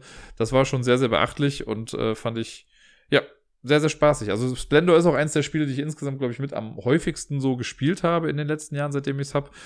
Äh, und es macht auch jedes Mal wieder Spaß. Das ist allerdings auch kein Spiel, was ich jetzt irgendwie zehnmal hintereinander spielen wollen würde. Dreimal ist wahrscheinlich so das höchste der Gefühle. Und dann äh, bin ich auch bereit, wieder was anderes zu machen. Aber um halt mal eben kurz was zu spielen, ist das perfekt. So halbwegs gegen Ende letzten Jahres gab es auf Kickstarter ein Roll-and-Ride-Spiel, das sehr, sehr günstig war. Das hieß Voyages und äh, hat, glaube ich, nur 5 Euro oder so gekostet. Und die Idee dahinter war echt ganz cool, denn es ist im Prinzip ein Roll and Write, das besteht nur aus einem Blatt Papier. Uh, und man hat es dann auch sofort als PDF und so zugeschickt bekommen, wenn man mitgebackt hat. Und dann konnte man es einfach auch spielen. Es hat einen Solo-Modus, einen relativ simplen. Man kann es aber auch theoretisch gegen alle anderen Menschen auf der Welt spielen, die das auch haben. Uh, es gibt es mittlerweile auch, glaube ich, weiß gar nicht, drei oder vier oder fünf verschiedene Maps, auf denen man spielen kann. Ich habe jetzt die uh, erste Standard-Map, die habe ich jetzt zweimal gespielt letzte Woche. Und äh, fand ich ganz gut. Also es macht Spaß. Es ist wirklich kein bahnbrechendes Spiel und es erfindet das Rad nicht neu. Aber äh, für das, was es ist, ist es echt ganz nett. Die Idee ist die folgende. Bei Voyages haben wir eine kleine Landkarte quasi vor uns, bestehend aus Hexfeldern. Es gibt so eine kleine Startinsel, von der wir quasi loslegen. Und äh, jede Runde werden drei Würfel gewürfelt. Im Solospiel spielt man übrigens genau 16 Runden und da muss man drei Sterne gesammelt haben. Also drei Siegpunkte könnte man sagen. Wenn man äh, im Multiplayer spielt, ist es so, man spielt so lange, bis eine Person drei Siegpunkte hat und dann wird das Spielende irgendwie eingeläutet. Ich habe es jetzt bisher halt nur solo gespielt. So, drei Würfel habe ich, drei sechsseitige Würfel, die muss man sich halt irgendwie selbst noch besorgen. Äh, aber hat ja ein gut sortierter Spielerhaushalt irgendwo rumfliegen. Die würfelt man dann und zwei der Würfel benutzt man dann, um die Route festzulegen oder um sich zu bewegen. Und man hat auf dem Blatt drauf so eine kleine Windrose. Äh, und die sagt quasi an, also jedes, jede Richtung von so einem Hexfeld, jede Kante hat quasi eine Zahl. Ne? Das fängt halt oben rechts bei einer 1 an und dann zups geht es einmal komplett rum bis zur 6 oder oben ist die 1, ich weiß gar nicht mehr ganz genau. Und mit dem anderen Würfel, den man dann hat, legt man fest, wie weit man in diese Richtung dann fährt. Also wenn ich jetzt eine ich sag mal, eine 1 und eine 3 nehme für die Bewegung, kann es halt sein, so, okay, ich fahre straight nach oben, drei Felder weit. So, und das trage ich dann auch einfach ein auf diesen Hexfeldern, um zu zeigen, so lang fahre ich jetzt irgendwie. Mit dem dritten Würfel, den ich dann habe, muss ich eine Duty machen. Man hat unten links so ein kleines, äh, ja, so eine Art, das sieht aus wie ein Kreuzworträtsel mit Zahlen, sage ich jetzt mal. Das sind so verschiedene Spalten und Zeilen, so ein bisschen wild angeordnet. Und da stehen verschiedene Zahlen drin. Und dann kann ich halt für den Würfel, den ich mir rausgelegt habe, kann ich eine dieser Zahlen halt eben dann wegstreichen. Wenn ich eine Reihe oder eine Spalte komplett voll habe, kriege ich da dann noch einen Bonus dann irgendwie für. Ähm, und das war's dann im Prinzip. Und dann ist die nächste Runde dran. Je nachdem, wo ich dann lande mit meiner Bewegung, also man macht erst die Bewegung und alles, was damit zu tun hat, und dann kreuzt man noch was in dieser Duties-Ecke dann irgendwie ab. Äh, und wenn man auf Feldern landet, kann es halt sein, dass man dadurch auch nochmal irgendwie was bekommt. Also es gibt äh, Felder, auf denen ein Anker zu sehen ist. Das bedeutet immer, dass man einen neuen Matrosen bekommt. Man hat sechs Matrosen schon zu Beginn, die sind unten rechts auf dem Feld drauf. Die sind auch schon markiert mit so einem, äh, mit einem Quadrat drumherum. Und jedes Mal, wenn ich einen neuen bekomme, dann zeichne ich ein neues Quadrat um einen Matrosen, der noch keins hat. Matrosen sind dafür da, um das Würfelergebnis ein bisschen zu beeinflussen, weil es spielen ja alle mal mit dem gleichen Ergebnis, aber es kann ja mal sein, dass ich jetzt sage, nö, ich möchte aus der drei, also wäre mir viel lieber, wenn das eine vier wäre oder so. Und dann kann man einen Matrosen ausgeben oder exhausten. Das heißt, man macht dann einfach ein Kreuz da rein. Und dann darf man einen Würfel als plus eins oder minus eins behandeln. Ähm, zudem gibt es auch noch Matrosen, das sind Helden. Jedes Mal, wenn man einen Kelch trifft, dann kann man aus einem Matrosen einen Helden machen. Und man hat zu Beginn, nee, man hat zu Beginn noch, glaube ich, keinen Helden. Ähm, und wenn ich einen Helden ausgebe, dann kann ich einen Würfel einfach als Joker benutzen. Dann kann ich den als jede Zahl benutzen, die es halt gibt, von 1 bis 6. Äh, da muss man nicht dieses plus 1, minus 1 machen. Man kann sonst auch mehrere Matrosen ausgeben, um aus einem Würfel plus 2, minus 2 zu machen oder so. Aber äh, ja, wird dann schon relativ teuer, denn Matrosen sind wichtig. Ansonsten gibt es äh, auf den verschiedenen Feldern, die man finden kann, auch äh, Cargo, also halt Waren, die man finden kann. Da gibt es, glaube ich, vier verschiedene Warenarten und immer wenn ich eine finde, dann male ich einen Kreis um diese Warenart. Da gibt es auch so kleine Tracks dafür. Und die kann man dann in Siedlungen verkaufen. Siedlungen sind auf Inseln, die kann man dann versuchen anzusteuern, wenn man die richtigen Würfel hat. Und dann kann man dann Cargo verkaufen. Entweder von jeder Cargo-Sorte, die man hat, einen und immer dann den günstigen zuerst. Oder von einer Sorte alle, die man hat. Und das gibt einem am Ende dann auch nochmal ein bisschen Goldpunkte. Äh, dann gibt es einfach so Inseln, die man anfahren kann. Da sind quasi Schätze vergraben. Wenn ich jetzt die Insel mit der 8 anstöre, heißt das, ich kriege am Ende halt 8 Punkte. Dann gibt es ähm, ja, Territorien, die unerforscht sind. Die sind so ein bisschen schraffiert dargestellt. Da wird einfach geguckt, wie viele unerforschte Territorien habe ich am Ende besucht. Und je nachdem kriege ich halt eine bestimmte Anzahl an Punkten auch. Dann gibt es ein so ein, ich weiß nicht, Dread heißt das, einfach das Seemonster. Äh, wenn man da hinfährt, das ist genau ein Hexfeld, ganz am anderen Ende der, äh, der Karte. Wenn man das genau trifft und man hat gerade zwei Helden, die kann man dann ausgeben, um dieses Dread-Ding zu besiegen. Das gibt einem nämlich auch einen Siegpunktstern und 14 Punkte nochmal oder 14 Gold. Und ansonsten kann man halt auf verschiedene Arten und Weisen Siegpunkte dann bekommen. Es gibt bei den Duties gibt's eine Spalte oder eine Zeile ist das. Wenn ich die voll habe, kriege ich dafür einen Stern. Wenn ich von einer Cargo-Sorte das dritte verkaufe, dann kriege ich da auch einen Stern. Für dieses Dread-Ding gibt's einen Stern. Wofür gibt's denn noch Sterne? Es gibt einen Stern, der auf der Karte ist, der auch relativ weit weg ist von der Startinsel. Wenn man den genau trifft, kriegt man dafür auch einen Stern. Und wenn ich meinen, ich glaube, zwölften Matrosen anheure, dann bekomme ich auch einen Stern. Also insgesamt kann man fünf Sterne sammeln. Ähm, ist allerdings relativ schwierig. Im Solo-Modus ist es so, dass man nach 16 Runden drei, Ster äh, ja, drei Sterne haben muss, um das Spiel dann zu gewinnen. Das habe ich bisher ehrlich gesagt noch nicht geschafft. Ich habe es immer geschafft, auf zwei Sterne zu kommen und einen Haufen voll Gold. Aber das ist halt leider nicht Ziel des Spiels. Da muss man also noch ein bisschen gucken. Also im Prinzip habe ich euch jetzt schon auch alles verraten zu dem Spiel. Ich glaube, viel mehr gibt es da gar nicht. Ich überlege jetzt gerade noch, ob ich irgendwas vergessen habe. Man muss halt bei der Bewegung immer darauf achten, ne, wenn ich jetzt, mit, also es ist ein bisschen gesunder Menschenverstand, aber ähm, wenn ich mich jetzt von der Startinsel aus irgendwie drei Felder weit nach oben bewege, dann muss ich meine nächste Bewegung halt von diesem Punkt dann aus weitermachen. Also ich gehe immer in so einer äh, kontinuierlichen Linie quasi entlang. Man darf auch auf Felder gehen, die man schon mal besucht hat. Ähm, man kann das auch kreuzen und so, das ist alles gar kein Problem. Und das war's im Prinzip. Und es ist super simpel, aber effektiv und cool. Also, wie gesagt, es ist nicht so, dass ich mir denke, boah, krass, das ist was, was ich noch nie gesehen habe. Aber in der Ausführung habe ich es halt noch nicht gesehen. Und dass das einfach so simpel ist. Und die haben auch gesagt, also, ich könnte mir gut und gerne vorstellen, dass, keine Ahnung, irgendein Brettspielverlag sich vielleicht jetzt auch denkt, boah, geil, das möchten wir kaufen, wir bringen das voll groß raus. So, und dann wird das irgendwie super hart, krass produziert mit abwischbaren Boards und was weiß ich nicht allem und kleinen Goldmünzen und keine Ahnung was. Aber es braucht es halt gar nicht. Man hat halt, ne, das Blatt Papier, das kann man halt super, also ich habe es jetzt auf dem Surface gespielt, äh, einfach mit dem Pen konnte ich das halt einfach dann so als PDF dann ja anmalen. Äh, man kann sich das ausdrucken, einlaminieren und es soll auch eine App, glaube ich, irgendwie dann auch mal dafür geben. Also super runtergebrochen, perfekte Idee für einen Kickstarter, wie ich finde. Voyages macht echt Spaß. Ich habe die anderen Maps jetzt noch nicht gespielt, da weiß ich noch nicht ganz genau, wie die sich jetzt großartig abheben davon. Ich kenne jetzt nur diese eine Standard-Map, aber die gefällt mir schon echt ganz gut. Und ja, man kann das halt mit ja, mit so vielen Leuten spielen, wie man möchte im Prinzip. Da steht da, glaube ich, drauf, irgendwie 1 bis 100 Leute oder so. Dann äh, wird es vielleicht noch ein bisschen anders, aber im Prinzip spielt ja trotzdem jeder einfach nur ein bisschen vor sich hin. Und dann guckt man halt, wie man das am sinnvollsten irgendwie nutzt, also diese ganzen Würfelergebnisse und so. Äh, ich hoffe sehr, dass ich das irgendwann mal auch gegen andere testen kann. Vielleicht kommt es ja die Woche irgendwann mal dazu. Ansonsten spiele ich es aber auch noch gerne solo ein bisschen vor mich hin nachdem ich jetzt, weiß ich nicht, drei oder vier Wochen Pause hatte, habe ich mal wieder ein Szenario von Gloomhaven Jaws of the Lion gespielt. Das, äh, ja, stand jetzt ein bisschen rum, weil ich mal ein bisschen anderes auf dem Tisch irgendwie haben wollte, aber es lachte mich dann doch gestern, war es glaube ich, an. Und dann habe ich das nächste Szenario gespielt. Es war Szenario 12, wenn mich nicht alles täuscht, die Beguiling Sewers. Beguiling? Beguiling? Beguiling heißt es, glaube ich. Bin mir nicht ganz sicher. Ähm, das war ein arschknappes Szenario, kann ich ja sagen. Äh, also ich möchte jetzt ja auch niemanden großartig spoilen, aber ich weiß noch, dass ich hart gekämpft habe. Also eigentlich fängt es ganz harmlos an. Man kommt irgendwo rein und muss vier Säulen kaputt machen. So, das ist eigentlich alles. Aber mit jeder Säule, die man kaputt macht, kriegt man A, Schaden und B, kommen Monster. Und äh, ja, das habe ich dann gemacht. Und am Ende ging es auf jeden Fall so aus, dass ich noch mit Ach und Krach es geschafft habe, die letzte Säule zu zerstören. Einer meiner Charakter war schon tot oder exhausted, also war auf jeden Fall schon ausgenockt und konnte nichts mehr machen. Und der, mit dem ich den letzten Hitpoint noch von dieser Säule weggenommen habe, der hatte auch nur noch einen Lebenspunkt und war umzingelt von drei Gegnern. Also die nächste Runde hätte ich definitiv nicht überlegt, aber zu, äh, überlebt. Zum Glück war es so, dass das Szenario wirklich nur gesagt hat, zerstöre die Objectives und dann ist gut. Also man musste sich nicht mehr darum kümmern, dass jetzt wirklich alle Gegner irgendwie kaputt gemacht werden. Das hätte ich im Leben nicht geschafft. Das war äh, ein großes, großes Glück. Und jetzt bin ich sehr äh, gespannt. Also dann habe ich ja die Szenario-Conclusion mir durchgelesen und so und alles gemacht am Ende. Und ähm, da kriegt man ja am Ende gesagt, okay, jetzt kannst du dieses und jenes aufkleben. Und bisher ging eigentlich alles immer schön in numerischer Reihenfolge voran. Ne? Also ich habe immer ne, Sticker 1 und 2, Sticker 3 und 4 und so weiter aufgeklebt. Und jetzt hieß es einmal, ja, mach irgendwie die, keine Ahnung, 14 und die 18. Ich so, okay, was mit den Sachen dazwischen? Werde ich die jetzt nie wieder sehen?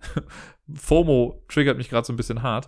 Aber ich bin sehr gespannt. Jetzt habe ich auf jeden Fall die Auswahl zwischen zwei gleichermaßen cool klingenden Szenarien genommen, aber eins heißt The Heist, also der Überfall äh, oder der Raub, wie man auch immer das genau besetzen möchte.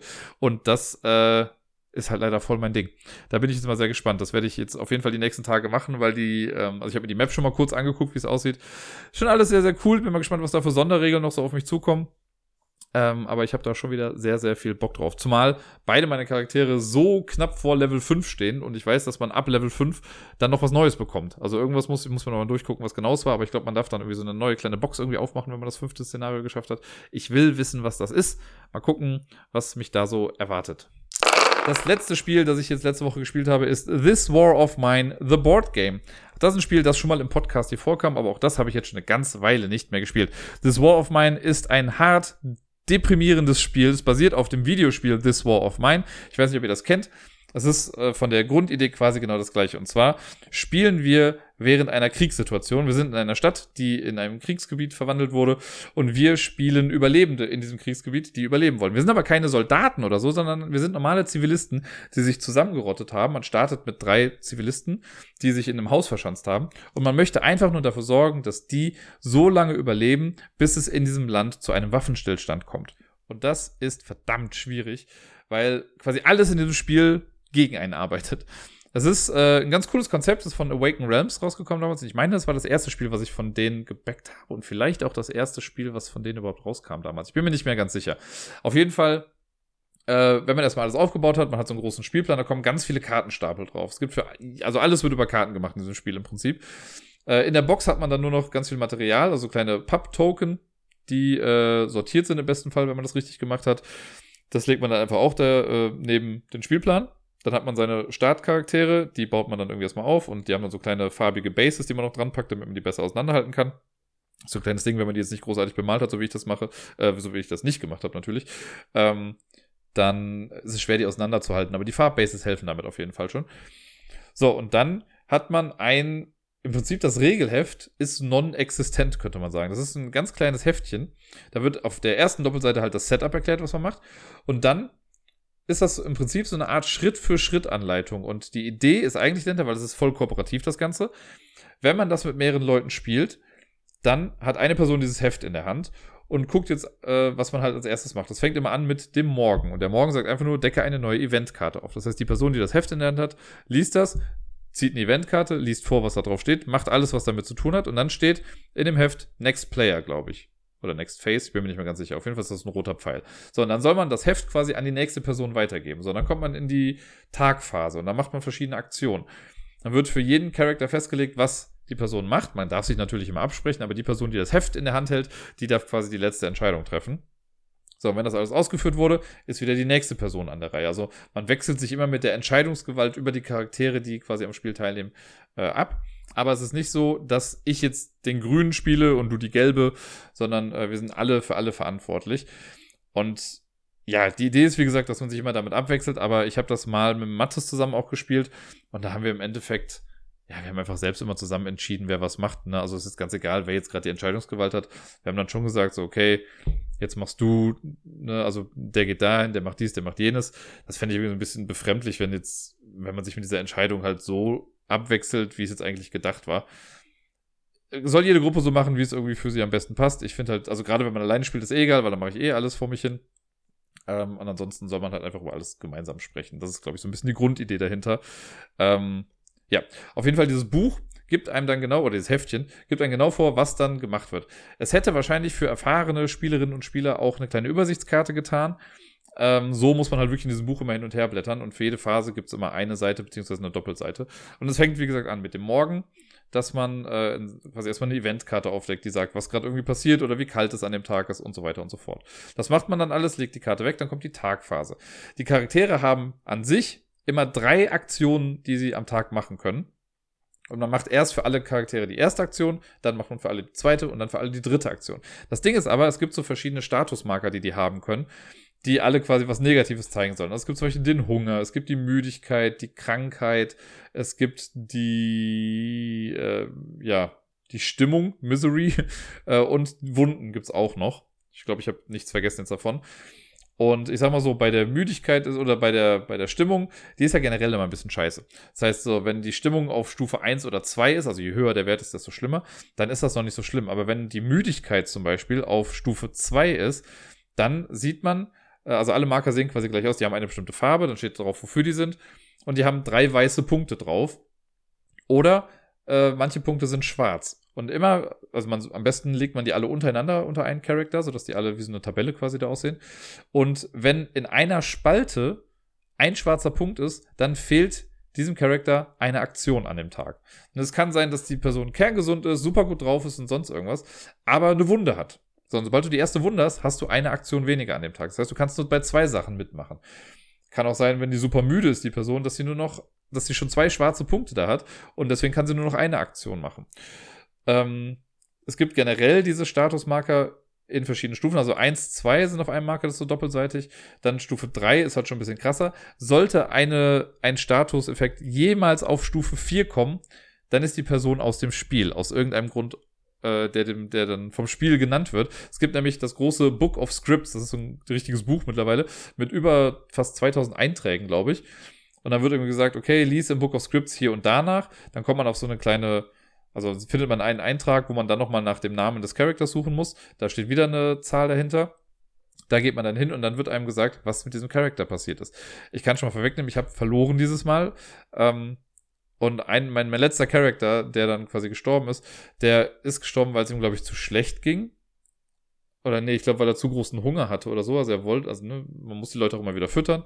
Äh, da konnte wenig essen, deswegen ist der Hunger dann auf die vier gegangen. Und ja, dann äh, steht quasi in diesem Buch drin, ja, er hat keinen Ausweg mehr gesehen und er hat sich einen Strick um den Hals ge äh, gelegt und ist vom Stuhl gesprungen und hat sich halt ermordet. Ja, so ein tolles Spiel ist das. Ähm, das ist auf jeden Fall so, wie das mit den Statuseffekten erstmal funktioniert. Das heißt, ne, je gesünder und besser drauf die Leute sind, desto mehr Aktionen haben sie. Und Aktionen sind so, okay, ich kann Sachen im Haus wegräumen, ich kann Sachen durchsuchen, äh, ich kann Sachen bauen. So ganz viele verschiedene Sachen gibt es irgendwie, die man machen kann. Wenn man das dann einmal gemacht hat, wenn die Tagsachen durch sind und äh, ne, alle ihre bis zu drei Aktionen gemacht haben, dann kommt danach die Sonnenuntergangsphase, meine ich. Und bei der ist es dann so, dass dann eben die Leute was essen und trinken müssen. Jeder Charakter muss was trinken. Da gibt es so kleine Wassermarker. Äh, Leute, die nichts trinken, dafür muss man dann so einen schwarzen zehnseitigen Würfel würfeln. Und wenn das eine 1 bis 4, eine 1 bis 5 ist, dann steigt der Hunger äh, um eins und wenn es eine 6 bis 10 ist, dann steigt Misery um 1 oder so. Das heißt, trinken ist schon mal sehr wichtig. So, und dann können die Leute was essen. Und es gibt verschiedene Arten, die man essen kann. Es gibt Gemüse. Wenn man Gemüse isst, dann bleibt der Hunger einfach auf dem gleichen Level. Ne? Also ist okay, aber macht jetzt auch nichts irgendwie großartig äh, Negatives oder Positives. Dann gibt es rohes Essen, das man essen kann. Äh, wenn man das isst, dann sinkt das Hungerlevel um 1. Und es gibt quasi ähm, Dosenfutter. Das äh, senkt das Hungerlevel um zwei. Wenn man nichts isst, dann steigt der Hunger um eins natürlich. Das heißt, es ist immer wichtig, dass man schon irgendwie was essen sollte. Wenn man das dann alles gemacht hat, dann geht es in die äh, in die Nachtphase und dann muss man Leuten Dienste zuweisen. Und zwar gibt es im Prinzip, oder es gibt drei Sachen, die man den Leuten quasi sagen kann. Du kannst entweder sagen, geh schlafen.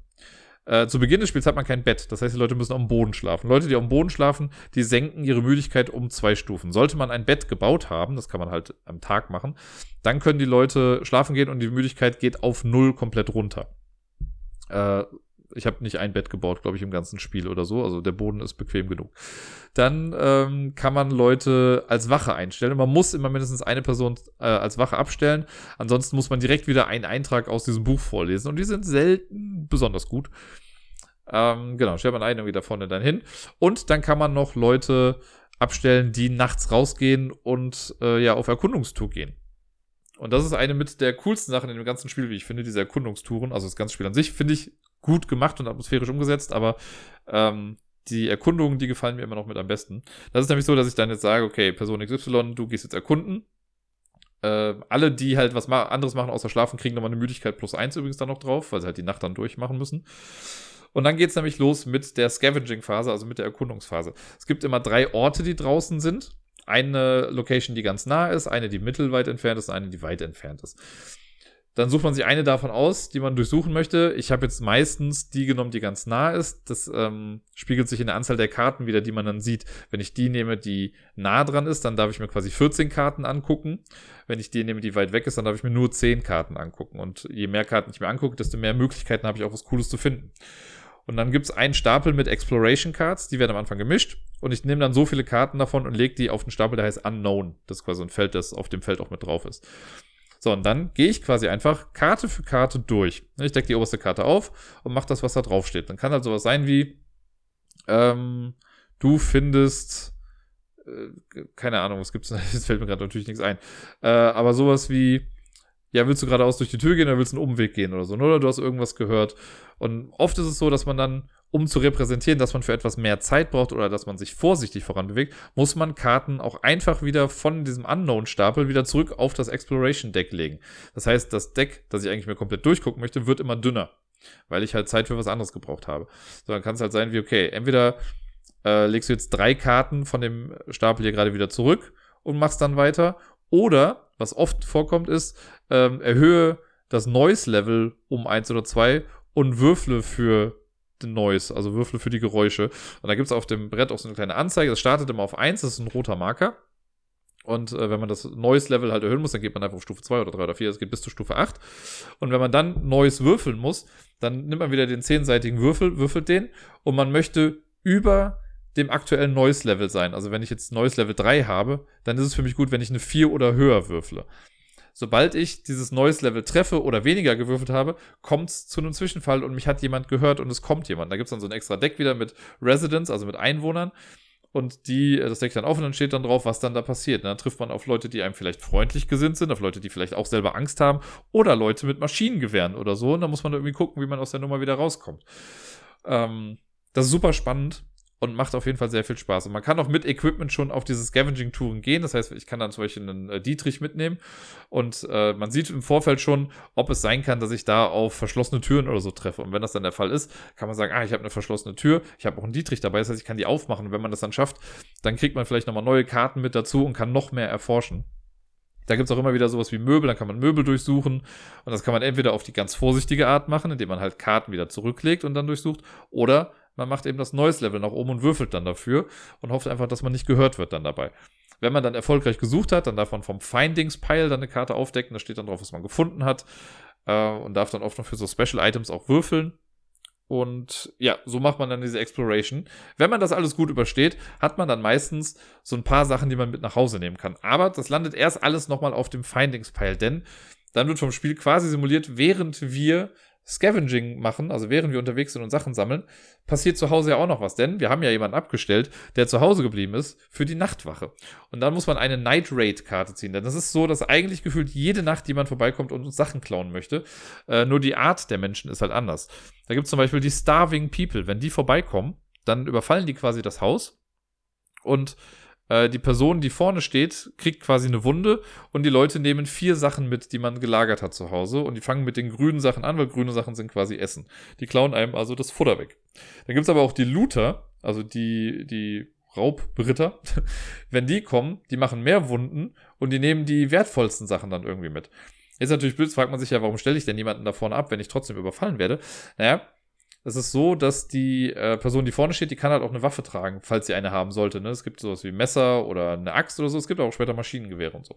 Und wenn die so eine, wenn die eine Waffe hat, dann darf man einmal würfeln und für jeden Treffer, den man dann gewürfelt hat, zieht man einen Punkt ab. Entweder von Schaden oder von Sachen, die die mitnehmen. Zudem kommt noch hinzu, dass man das Haus, das hat nämlich so ein paar Löcher am Anfang, das kann man äh, reparieren und für jede Reparatur, die man im Haus durchgeführt hat, wird auch eins abgezogen. Und so kann man halt ein bisschen glimpflicher davonkommen bei der ganzen Sache. Theoretisch kann ich auch mehr Leute für die Wache abstellen und denen allen Waffen geben. Dann wird es halt noch deutlicher oder noch äh, einfacher, quasi das Haus zu verteidigen. Aber trotzdem ist es nicht ganz so einfach und in der Regel verliert man halt doch schon ein paar Sachen irgendwie äh, während der Nacht. Wenn das dann durch ist, dann kommen die Leute wieder, die auf Scavenging-Tour waren und bringen dann alles mit. Und da muss man auch aufpassen, die können nicht alles mitnehmen, was man gesammelt hat. Denn äh, jeder Charakter hat quasi einen Inventarwert oder Inventory, also so ein, äh, ja, ihr wisst, was ich meine, ein Beutelwert. Und der gibt quasi an, wie viel Gewicht die mitnehmen können. Fast alle Token, die man so findet im Spiel, die haben auch ein Gewicht bei sich draufstehen. So, wenn es jetzt drei ist, dann kann ich halt zwar alle Sachen, die kein Gewicht draufstehen haben, die kann ich alle mitnehmen, aber nur drei Sachen, die halt so ein Gewicht, eine Gewichtsangabe irgendwie drauf haben. Man darf auch, wenn man zurückkommt mit den Leuten, auch noch Wasser und Holz oder Components mitbringen. Ähm, aber die kosten auch jeweils ein Gewicht. Also muss man mal gucken, was man jetzt wirklich alles mitnehmen möchte. Dann landet das alles zu Hause und dann geht man in die letzte Phase. Da muss man auch gucken, dass man eventuell Medikamente und äh, Verbände und so verteilt, weil vielleicht hat sich jemand wehgetan in der Nacht. Dann wird er bandagiert und dann zieht man noch eine Fate-Karte und das ist die Arschlochkarte im Spiel schlechthin. Wenn die nicht da wäre, wäre das Spiel wunderschön und einfach. Also selbst dann wäre es immer noch hart, aber diese Fate-Karte ist echt blöd. Äh, da gibt es irgendwie auch nur sechs verschiedene von. Die werden dann immer wieder neu gemischt. Man zieht dann eine und die geht man dann von oben nach unten runter durch. Oben steht dann meistens sowas wie, okay, alle Charaktere, die jetzt einen Verband haben, äh, heilen sich komplett und die Verbände werden weggelegt. Äh, da muss man meistens gucken, wie kalt es jetzt gerade ist, ob dadurch nochmal Leute kalt werden. Und ja, dann steht meistens auf den Karten noch sowas drauf wie äh, Resolve Fate A on all characters. Und alle Charaktere haben bei sich unten äh, A, B und C draufstehen. Manchmal ist A und B dann auch in einer Spalte oder in einer Zeile, aber A, B und C steht überall drauf. So, und man macht dann das was auf der Karte draufsteht. Wenn es steht Resolve Fate A, dann guckt man bei jedem Charakter bei A. Und das sind die blödesten Effekte im ganzen Spiel. Denn jeder Charakter hat halt im Prinzip so eine Art Laster. Ja, es gibt zum Beispiel dann die Raucher. So, und dann steht da, okay, ähm, wirf eine Zigarette aus der Storage ab, ansonsten erhöhe seine Misery um 1. So, wenn du keine Zigarette hast, ja, kacke, also ist ja schon mal kacke drauf, der Typ, also geht die Misery eins hoch. Oder sowas wie, äh, du musst Kaffee abgeben, damit die Misery nicht hochgeht. Es gibt auch manchmal gute Effekte, sowas wie, okay, wenn du eine Gitarre hast, dann kann die Person jetzt Misery um eins niedriger machen irgendwie. Aber in der Regel ist das halt was Schlimmes. Das heißt, man muss eigentlich auch schon, wenn man unterwegs ist, oder irgendwie Sachen findet oder ertauschen kann, das gibt es auch manchmal, dass man so Handel betreiben kann, sollte man sich immer die Sachen schon ertauschen, die man später dann für sowas brauchen könnte. Ne? Also wenn ich weiß, ich habe einen Raucher irgendwie äh, zu Hause, muss ich halt gucken, dass ich Zigaretten irgendwie da habe, weil wenn er dreimal nicht raucht, so, dann bringt er sich um. So, so blöd das jetzt klingt in dem Spiel, aber so ist es halt. Ne? Oder halt das gleiche mit dem Kaffee oder mit Alkohol oder sonst irgendwas. Das ist wirklich ah, schwierig dann. Naja, wenn man diese Fate-Karte dann durch hat, dann zieht man am Ende noch zwei Narrative Actions. Das ist ein größerer Stapel, das sind so äh, ja, so kleine Mini-Aktionen drin, die man dann noch machen kann. Man zieht zwei davon, eine davon behält man dann und die kann man dann jederzeit irgendwann spielen oder manchmal steht drauf, wann man sie spielen kann, um dann nochmal so einen Bonuseffekt oder so zu bekommen. Das sind dann relativ gute Sachen, die dann passieren, aber halt nicht ganz so häufig. Und dann gibt es in den ersten paar Runden noch die Crime Wave. Dadurch wird einfach nur das Night Raid und das Resident Deck ein bisschen arschiger. Äh, und dann beginnt der Tag wieder von vorne. Und das macht man dann so lange, bis man dann eventuell gewonnen hat. Ganz zu Beginn des Spiels im Setup hat man den Eventstapel vorbereitet äh, und die letzten drei Karten, man spielt das in Kapiteln durch. Das erste Kapitel hat irgendwie, glaube ich, drei Karten oder so, dann kommen vier Karten. Und das letzte Kapitel besteht eigentlich nur aus drei Karten. So, und die werden dann gemischt und liegen alle drei da drauf. Eine von den Karten ist die Ceasefire-Karte, also die Waffenstillstandskarte. Sobald die Karte kommt, muss man den Tag noch zu Ende spielen. Und wenn dann am Ende dieses, Ta dieses Tages noch mindestens ein Charakter aus der Startgruppe lebt und keiner der Statusmarker ist höher als zwei, dann hat man das Spiel gewonnen. Und nur dann. Ja, bitte danke. Das ist sowas von schwierig. Also ich habe es jetzt in meinem Playthrough, war es ja auch so, dass ich, also zwei Leute sind schon abgehauen, also sind beide nicht gestorben, aber die haben die Gruppe verlassen. Ähm, zählt aber so wie tot quasi. Und der letzte hat sich dann erhängt. Ich hatte dann mittlerweile schon wieder jemand Neues. Also man kann auch neue Leute kennenlernen in dem Spiel und die können dann auch bei einem wohnen und mitmachen. Also bis zu vier Charaktere kann man im Haus haben. Ich hatte auch einen, der war auch super wichtig, aber der gehört halt nicht zu meiner Starttruppe. Und das war dann der letzte Überlebende. Also war es dann halt leider auch irgendwie vorbei. Beim Tod ist es übrigens auch noch so. Ähm, jedes Mal, wenn jemand aus der Gruppe stirbt oder halt die Gruppe verlässt, muss man am Ende des Tages einen Empathy Roll machen. Alle Charaktere haben auch einen Empathiewert und dann nimmt man auch den schwarzen Würfel, würfelt damit. Und wenn man den Empathiewert trifft oder drunter würfelt, dann ist die Person natürlich auch total down und äh, kriegt noch mehr Misery irgendwie. das ist auch ganz cool umgesetzt, wie ich finde, weil ich habe halt hier, ich hatte den Fernsehkoch, der hat halt einen Empathiewert von zwei. Das ist halt einfach so ein Stahlblock irgendwie von, vom Gefühl wegen. Äh, und wenn man da halt irgendwie, wenn jemand stirbt, so, dann ist es schon schwierig, dass der irgendwie drunter leidet. Der Feuerwehrmann hingegen, der ist halt mega empathisch und hat einen Empathiewert von fünf oder sechs gehabt. Bei dem weiß er, ja, okay, sobald jetzt jemand hier weggeht, fängt er an zu weinen. So, ne? Und das ist also es kann in dem Spiel halt einfach sehr, sehr schwierig sein, wenn man äh, jemand sehr Empathisches dabei hat, ne? Einfach weil, weil halt die Misery dann sehr hoch geht. Oder der Feuerwehrmann hat auch den, den Effekt, wenn jemand anderes aus der Gruppe hungrig ist, dann geht's ihm schlecht. Also musst du dafür sorgen, dass die anderen irgendwie gut gefüttert sind, damit der Feuerwehrmann nicht sich selbst umbringt, weil die anderen hungrig sind. Also da spielt so viel miteinander, ineinander rein. Das ist echt gut gemacht, wie ich finde. Stellenweise schon ein bisschen mechanisch auch irgendwie, aber ich finde trotzdem generell die Geschichte, die erzählt wird, ist schon echt großartig. Mit diesem Book of Scripts ist auch jedes Spiel irgendwie anders, ne, dass man immer mal wieder Sachen durchlesen muss. Es gibt in jedem Deck auch den Reality Impact. Normalerweise äh, zieht man halt eine Karte und macht dann das, was da drauf steht, aber beim Reality Impact ist es so, dass man dann bewusst aus diesem Book of Scripts noch irgendwas liest. Irgendwie. Ich habe es zum Beispiel dieses Mal gehabt, dass ich bei dem bei einer Hausuntersuchung habe ich halt ein Brettspiel gefunden. Das habe ich halt vorher noch nie gehabt. Ne? Da muss man sich so einen Blanko-Token nehmen, da gibt es ein paar von, und muss dann selber das draufschreiben, weil die das halt, also es gibt halt so viele Kleinigkeiten, die man finden kann. Ich habe auch mal einen Hund gefunden, äh, den man dann irgendwie mit rumnehmen kann. Jetzt habe ich halt ein Brettspiel gefunden. Und das ist halt ganz nett. Dann hast du halt dieses Brettspiel und darfst das halt bis zu zweimal benutzen, um die Misery von allen, die mitspielen, dann irgendwie doch nochmal ein bisschen hochzutreiben oder halt runterzutreiben in dem Fall. Ja, This War of Mine ist auf jeden Fall ein also es ist kein Spiel, wo man sich hinsetzt und irgendwie freudig sagt so, boah, heute spielen wir mal ein Spiel, wo wir richtig gute Laune dabei haben werden. Äh, es ist deprimierend. Es zeigt einfach, also auf spielerische Art und Weise wird einem aber halt einfach gezeigt, wie kacke es in Kriegsgebieten einfach ist. Es wird im Leben auch nicht so hart rankommen, wie es, also an das rankommen, wie es wirklich ist, ne? Aber man kriegt so ein bisschen eine Idee davon. Ich hatte jetzt heute auch dann so ein Event, dass dann äh, auf einmal Reporter in der Stadt waren und halt darüber berichten, wie schlimm es denn doch irgendwie ist. So, und dann kann man halt zu denen hingehen. Also es gibt dann drei Möglichkeiten. Du kannst zu denen hingehen und sagen, äh, ey, könnt ihr uns was zu essen geben? Oder man kann hingehen und die beleidigen, oder man kann sie mit Steinen bewerfen. So, das sind die drei Möglichkeiten, die man hat. Ich, gut, glaube ich, ich bin, hab dann halt so gesagt, äh, okay, ich gehe hin und frage einfach mal. Ja, und dann halt, wie so diese gelackten Reporter dann irgendwie sind, sprechen trotzdem weiter in die Kamera und sagen so, ach ja, und die armen Menschen, die fragen uns hier nach Essen, obwohl wir selber nichts geben können, weißt du, und selber haben sie aber halt ein ganzes Equipment irgendwie mit dabei. Äh, und dann geht man halt einfach deprimiert wieder weg. Oder auch, ja, wie gesagt, manche Leute bringen sich halt um oder verlassen die Gruppe und äh, dann kriegt man mit, wie Leute bei einem einbrechen, das ist dann irgendwie eine Familie mit Kleinkind und so, da muss man dann auch irgendwie drauf reagieren, was man dann macht. Man kriegt mit, wie Kinder stellenweise erschossen werden. Äh, das ist schon, ist schon hart. Also es ist bestimmt noch nicht für jedermann was aber ich finde es immer mal wieder ganz nett, das irgendwie rauszuholen und dann zu spielen. Ich habe es einmal bisher geschafft, das Spiel zu gewinnen und es fühlt sich wirklich nicht an wie ein Sieg, wenn man das komplett durchspielt. Es gibt auch ein nettes kleines Gimmick, was noch mit in der Box ist. Sollte man das Spiel auch einmal komplett durchgespielt haben, dann gibt's äh, so einen großen Umschlag, den man dann aufmachen darf. Und der ist, ja, also ich möchte jetzt gar nichts vorwegnehmen und so, aber der ist nochmal, der trifft auch nochmal. So, das ist äh, echt gut gemacht, was sie da so reingebaut haben.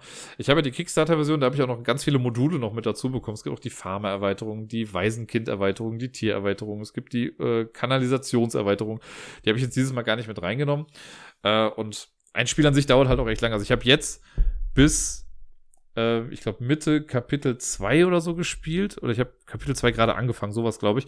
Und dann sind alle gestorben und das hat schon insgesamt zwei Stunden gedauert. Das heißt, insgesamt, wenn man das spielt, dauert es bestimmt drei Stunden, bis man einmal komplett durch ist. Wenn man mit mehr Leuten spielt und mehr diskutiert, dauert es noch mal ein bisschen länger. Deswegen gibt es aber auch so kleinere Szenarios, die man noch spielen kann, die dann nicht ganz so lange gehen. Äh, das habe ich bisher aber, glaube ich, nur einmal versucht. Ansonsten kann man das Spiel aber auch speichern. Da gibt es dann so Save-Sheets. Da trägt man einfach alles drauf ein, was man irgendwie wo hat, wo die Charaktere gerade stehen. Und dann kann man das theoretisch beim nächsten Mal dann einfach wieder aufbauen und äh, an der Stelle dann weiterspielen. Also für alle, die das Videospiel kennen, ähm, es ist eine super gute Umsetzung dessen. Für die, die es nicht kennen, aber sich jetzt denken, ach ja, das klingt ganz gut, ich kann es auf jeden Fall empfehlen. Das ist mal eine Erfahrung wert.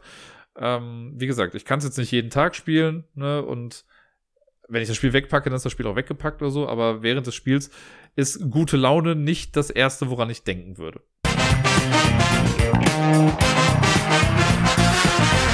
Nachdem es letzte Woche ja mal eine rückblickende Top 10 gibt, gibt es jetzt eine ausblickende Top 10. Ich habe nämlich jetzt mal geguckt, was für Spiele kommen eigentlich so im Jahr 2022 raus oder sollen rauskommen. Und äh, habe mir das bei Boardgame Geek mal sortieren lassen. Man kann ja dann, wenn man die äh, Spiele sich generell anzeigt oder in der Suche halt mal guckt, kann man die auch nach Jahren sortieren. Und ich habe es einfach so gemacht, dass ich gesagt habe, zeigt mir alle Spiele, die bisher für 2022 angesetzt sind. Und die habe ich dann äh, ja so halbwegs sortiert. Bin alle einmal durchgegangen, das waren irgendwie 18 Seiten. Und da waren auch viele Sachen mit Erweiterungen und so dabei, die hätte ich wahrscheinlich auch einfach mal rausfiltern können. Und dann habe ich erst irgendwie, keine Ahnung, knapp über 20 Spiele gehabt, dann habe ich ein paar Sachen rausgehauen, dann hatte ich irgendwie 15 Spiele und dachte mir, ach komm, die letzten fünf kriege ich auch noch raus. Aber es gibt halt so ein paar Sachen, die mich schon auch sehr interessieren, die ich jetzt nicht mit auf die Liste genommen habe, die ich aber mal kurz erwähnen wollte, einfach nur. Macht jetzt keinen Unterschied, ob sie in der Liste gewesen wären oder ob ich sie jetzt erwähne. Äh, aber auf der Liste wollte ich jetzt quasi Sachen haben, die über die ich noch relativ wenig weiß und die komplett neu oder fast komplett neu für mich sind. Äh, es gibt aber auch so Sachen wie Unmatched Marvel, das kommt dieses Jahr raus. Da gibt es, glaube ich, zwei oder drei Sets und da bin ich mega gespannt drauf. Ich liebe ja Unmatched. Und dieses Mal ist es so, dass es dann, äh, ich glaube, einmal Redemption Row und Hell's Kitchen auf jeden Fall gibt. Und bei Hell's Kitchen ist halt Daredevil, Bullseye und Elektra irgendwie mit drin. Und bei Redemption Row ist es dann Ghost Rider, Luke Cage und der Biber Butzemann. Ich weiß nicht mehr, irgendjemand anderes ist auch noch mit dabei. Ähm, und da will ich mal gucken, wie die das halt umsetzen. Und ja, kann, es gibt ja auch noch das Deadpool-Set, was aber halt so geklaut ist irgendwie. Also der nimmt sich halt Karten aus irgendwelchen anderen Sachen und sehr witzige Sachen. Irgendwann möchte ich den auch nochmal mit dabei haben ja, sowas ist auf jeden Fall auch mit dabei. Ähm, in der Top 10 Liste, ist keine Top 10 Liste, aber in den 10 Spielen, die ich jetzt gleich mal nenne, sind, oder ist quasi ein Spiel mit dabei, wo ich sagen würde, okay, das basiert noch auf etwas, das man schon kennt im spielerischen Bereich, oder ich sehr, aber es ist für mich wirklich das Spiel, worauf ich mich mit am meisten freue. Und alle anderen Sachen sind alles Sachen, die ich ja, so in den letzten Wochen hier und da mal mitbekommen habe, ähm, weil ich mir jetzt ein paar Listen nochmal angeguckt habe, hier vom Dice Tower oder so, wo die gesagt haben, ja, die äh, Most Anticipated Games äh, of the Coming Year. Und ja, ich lasse euch einfach mal dran teilhaben. Ich habe die jetzt hier allerdings nicht sortiert nach, worauf ich mich am meisten freue, weil das oft nicht ganz so einfach zu sagen ist.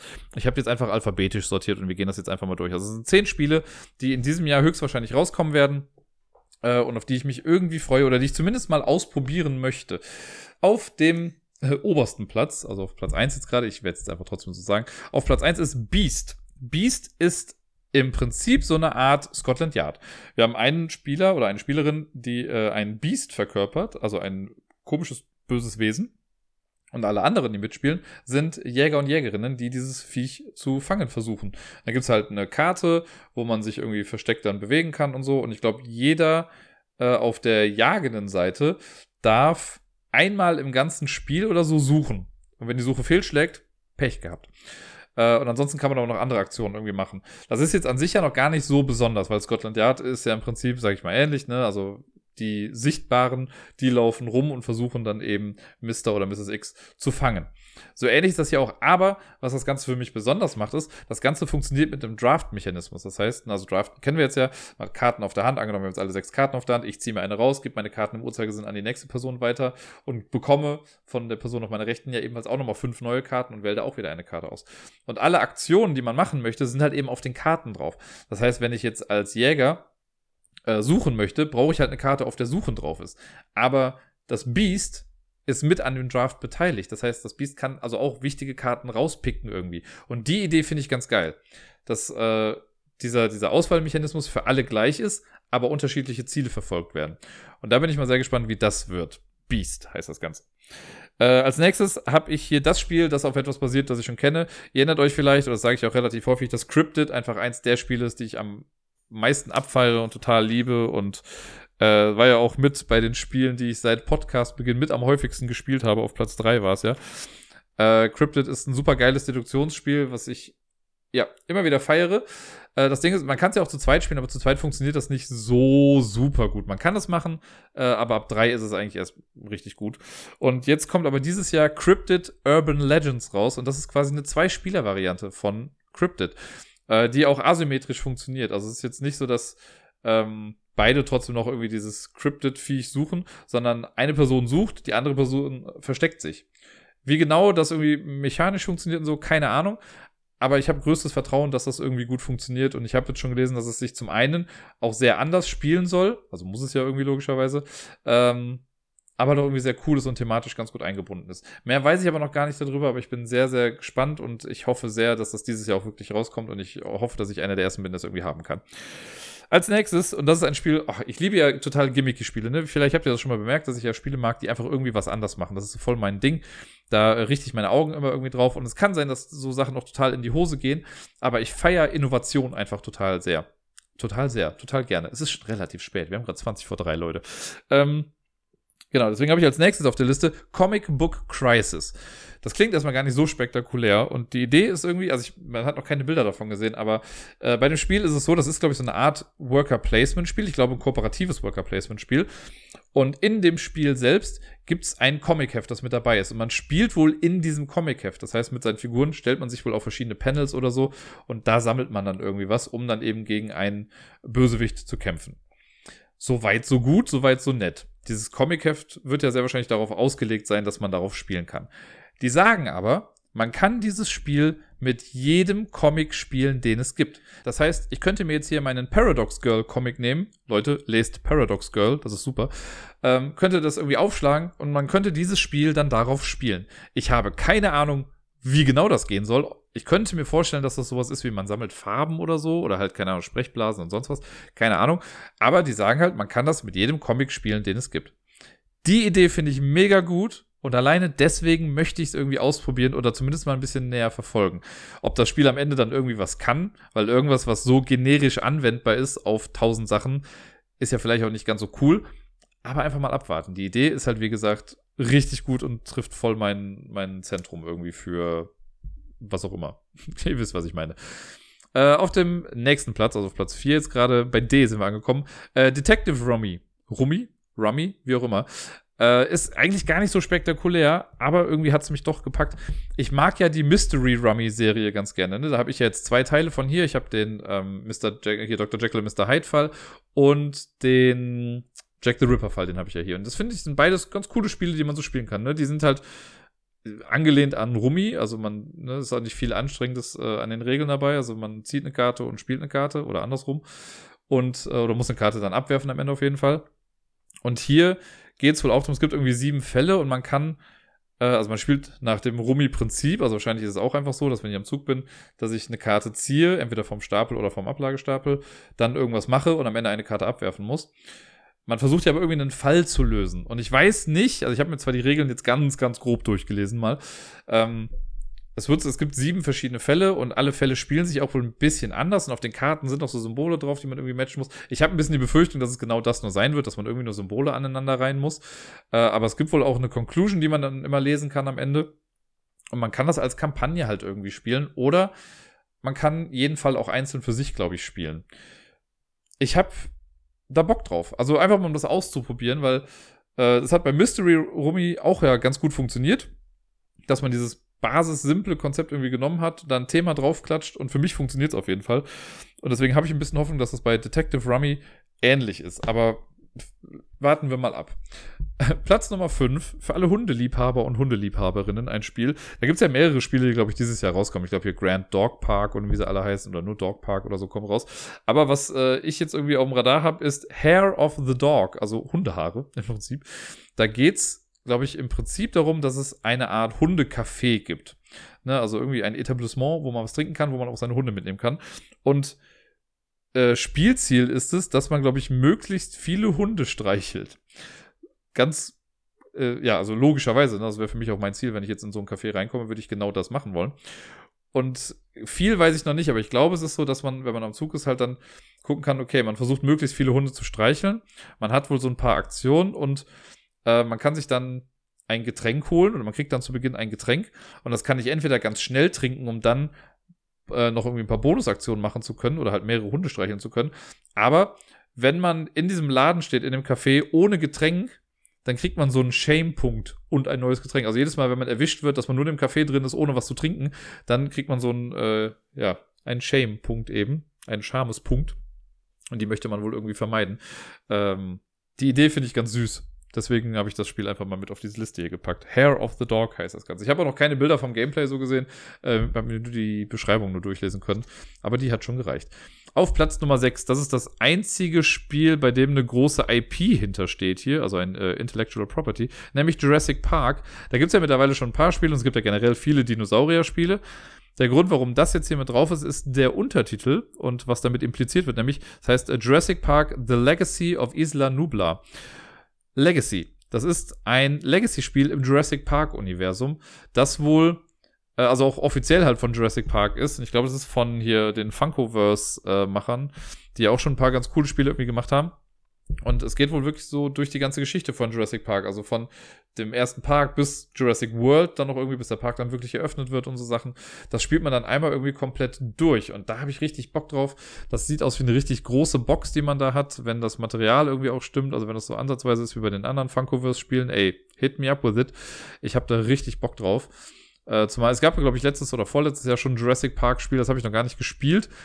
möchte ich jetzt auch gar nicht mehr, wenn das rauskommt. Ich weiß nicht, ich hatte ganz früher dieses uralte Jurassic Park Brettspiel mit so einem super länglichen Board und es gab dann irgendwie einen T-Rex und noch so ein paar kleinere, dann gab es das Visitor Zentrum und dann musste man irgendwie auch einfach nur von A nach B oder so laufen und konnte immer wieder angegriffen werden. Es war bei weitem kein gutes Spiel, aber ich hatte es damals.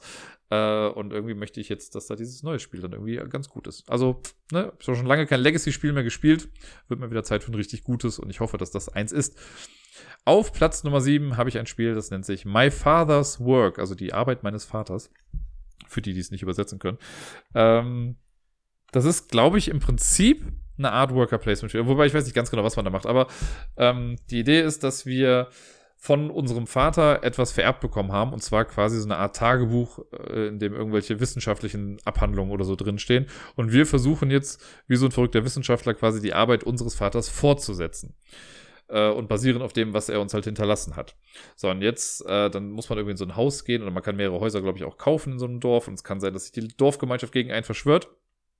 So, und man spielt dieses Spiel aber in drei Generationen. Das heißt, wir fangen an und wir haben von unserem Vater irgendwas vererbt bekommen und wir machen jetzt hier und da Sachen damit. Und am Ende sterben wir aber selbst und müssen halt unserem Spross äh, wieder was vererben. So, und dann kriegt der halt auch wieder so eine destillierte Version von dem, was wir halt vorher geschafft haben. Äh, und ein Haus. Also man kann dann quasi ein Haus vererben und ein Tagebuch oder so. Und darauf basierend geht's dann wieder weiter. Und dann muss der wieder neue Sachen machen bis der dann auch wieder stirbt und auch wieder jemandem eins weitergibt. Also äh, drei Generationen spielt man durch und dann am Ende guckt man, wer irgendwie die meisten Punkte dann hat. Die Grundidee davon finde ich einfach sehr geil, dass man zwar ganz viel machen kann, aber man kann dann irgendwie nicht alles vererben und da muss man irgendwie gucken, wie es dann genau weitergeht. Fand ich sehr spannend als Thema äh, und bin mal sehr gespannt, wie das genau dann umgesetzt wird. Kann natürlich auch sein, dass das einfach nur so ein soulless Eurogame ist, aber irgendwie fand ich das von der Aufmachung her jetzt erstmal ganz nett. Dann bin ich bei Mythwind, M-Y-T-H Wind. Das ist ein ganz besonderes Spiel. Das habe ich jetzt schon ein paar Mal in Listen gesehen, äh, also hier bei YouTube und so. Und ja, irgendwie kriegt mich das ein bisschen, denn das ist ein Spiel ohne Ende, könnte man sagen. Das Ganze ist so eine Art, in so einer Rollenspielwelt angesiedelt. Ne? Also wir sind in so einer Stadt und man kann entweder als Farmer spielen oder als Händler oder als, ich weiß nicht, ob man so als Krieger spielen kann oder als Forscher oder was auch immer. Man kann so verschiedene Rollen irgendwie machen. Äh, und man baut dann halt so ein bisschen vor sich hin und macht dann bestimmte Sachen. Aber es gibt kein, keine Siegbedingung in diesem Spiel. Also man spielt einfach kooperativ vor sich hin und guckt einfach, glaube ich, dass diese, diese Welt, äh, ja, dass da, dass da Dinge passieren und dass das alles gut läuft. Aber es ist nicht so, dass man irgendwann sagt, ich habe jetzt gewonnen. Also man kann irgendwann aufhören zu spielen und man kann seine Charaktere auch aufleveln und so. Und dann kann man irgendwann weitermachen. So ein bisschen vielleicht wie The Sims, könnte ich mir das vorstellen. Also von der Idee her, dass man jetzt nicht sagen kann, irgendwann so, jetzt habe ich mein Ziel erreicht, ich habe gewonnen, sondern man plätschert so einfach ein bisschen vor sich hin. Man kann dann gemeinsam halt Geschichten erleben und Sachen erforschen. Da bin ich sehr, sehr gespannt, wie die das umsetzen und ob das einen wirklich bei der Stange halten kann. Weil, also natürlich, wenn man spielt, möchte man ja schon auf irgendwas hinspielen. Also ich kenne jetzt sonst kein Spiel, das so Sandbox-mäßig ist, dass man sagt, ganz egal, was ich mache. Ne, also irgendwie hat ja jedes Spiel trotzdem so eine Art Ende. Also selbst so super lange Spiele wie Seventh Continent, die man halt ja auch für, keine Ahnung, an die 30, 40 Stunden spielen kann, irgendwann sind die halt mal vorbei. Aber das hier ist theoretisch nicht vorbei. Sehr gespannt. Also es kommt, glaube ich, zu Kickstarter auch irgendwie dieses Jahr. Oder war jetzt schon bei Kickstarter, ich bin mir gar nicht mehr sicher, aber es soll, glaube ich, dieses Jahr rauskommen. Ähm, ja, mal gucken, was das so kann. Jetzt haben wir noch zwei Spiele auf der Liste stehen. Zum einen, äh, fangen beide mit R an. Das erste ist Reality Shift. Das ist ein Rennspiel, das in der Zukunft spielt. Nach der ersten Beschreibung, die ich gelesen habe, dachte ich mir so, okay, es ist einfach nur so ein anderes Tron-Spiel irgendwie. Äh, die Idee ist auch wieder, wir haben eine Rennstrecke, es gibt einen Startpunkt, es gibt einen Zielpunkt, wer zuerst beim Ziel ist, hat gewonnen. So einfach, so gut. Das Ding ist aber, die Rennstrecke, also die besteht aus, ich glaube, es sind neun oder mehr, bin mir nicht ganz sicher, aber ich glaube, es sind neun Blö äh, Würfel, ähm, die bedruckt sind. Und auf jeder Seite des Würfels ist quasi so ein Streckenabschnitt irgendwie drauf. Sondern das wird am Anfang irgendwie zusammengesetzt. Man sucht sich dann seinen Startpunkt aus und dann geht's halt los. Die kleinen Autos, mit denen man fährt, die sind magnetisch und können auch an den Seiten der Würfel irgendwie dranbleiben. Also das heißt, man kann auch irgendwie so einen Umweg um die Kante irgendwie fahren äh, und dann wieder oben drauf kommen, um dann zum Ziel zu kommen. Und wenn man äh, dran ist, dann gibt es irgendwie, man würfelt, glaube ich, und so viele Felder muss man sich mindestens weit bewegen und dann kann man auch Karten ausspielen. Und die Karten erhöhen zum einen die Reichweite, die man hat. Also man kann dann halt weiterfahren. Aber da sind auch Aktionen drauf und damit darf man die Würfel manipulieren. Also ich kann dann zum Beispiel auch einen Würfel nehmen und kann den äh, einfach mal so um 180 Grad drehen. Aber jetzt nicht nur so, dass sich die Strecke, die jetzt gerade oben ist, um 180 Grad dreht, sondern nein, ich kann den ganzen Würfel auch einmal rausnehmen und auf den Kopf stellen und wieder zurück in das Raster reinpacken. Oder äh, den einmal tilten. Und tilten heißt halt so, ich kann den auf einen anderen Würfel draufstellen. Und auf einmal wird aus dieser Strecke was ganz anderes, als es vorher war. Und es ist auch theoretisch möglich, dass das Ziel erstmal eine Zeit lang nicht zu sehen ist, weil das vielleicht zwischen zwei Würfeln eingeklemmt ist oder weil das gerade unten ist. Äh, und dann muss man das erst wieder nach oben drehen. Und das stelle ich mir total chaotisch vor, aber auch irgendwie ganz cool. Also, dass man dann so diese, dieses Konstrukt von Würfeln irgendwie hat und das dann auch vielleicht mal so ein bisschen drehen muss, um zu gucken, okay, wie kann ich denn jetzt von da wieder zum Ziel kommen, weil manchmal ist ja vielleicht die Strecke dann auch abgeschnitten und dann muss man wieder irgendwas manipulieren, damit es dann doch geht. Ich glaube, es gibt die Einschränkung, dass nie mehr als ein Würfel auf einem anderen stehen darf. Also damit das nicht so ein hoher Turm im Endeffekt wird. Ähm, ja, aber es ist eine sehr coole, innovative Idee. Das habe ich so noch nicht in dem Spiel gesehen. Mal gucken, ob es dann wirklich was kann oder ob es nicht vielleicht doch ein bisschen langweilig ist. Das Problem bei vielen Rennspielen ist ja nun mal auch, dass sie sich nicht anfühlen wie Rennspiele. Also gibt es, glaube ich, relativ wenige, wo man wirklich sagt, oh ja, da kommt dieses Gefühl von Geschwindigkeit irgendwie auf. Ich glaube, das wird hier auch ein Problem sein.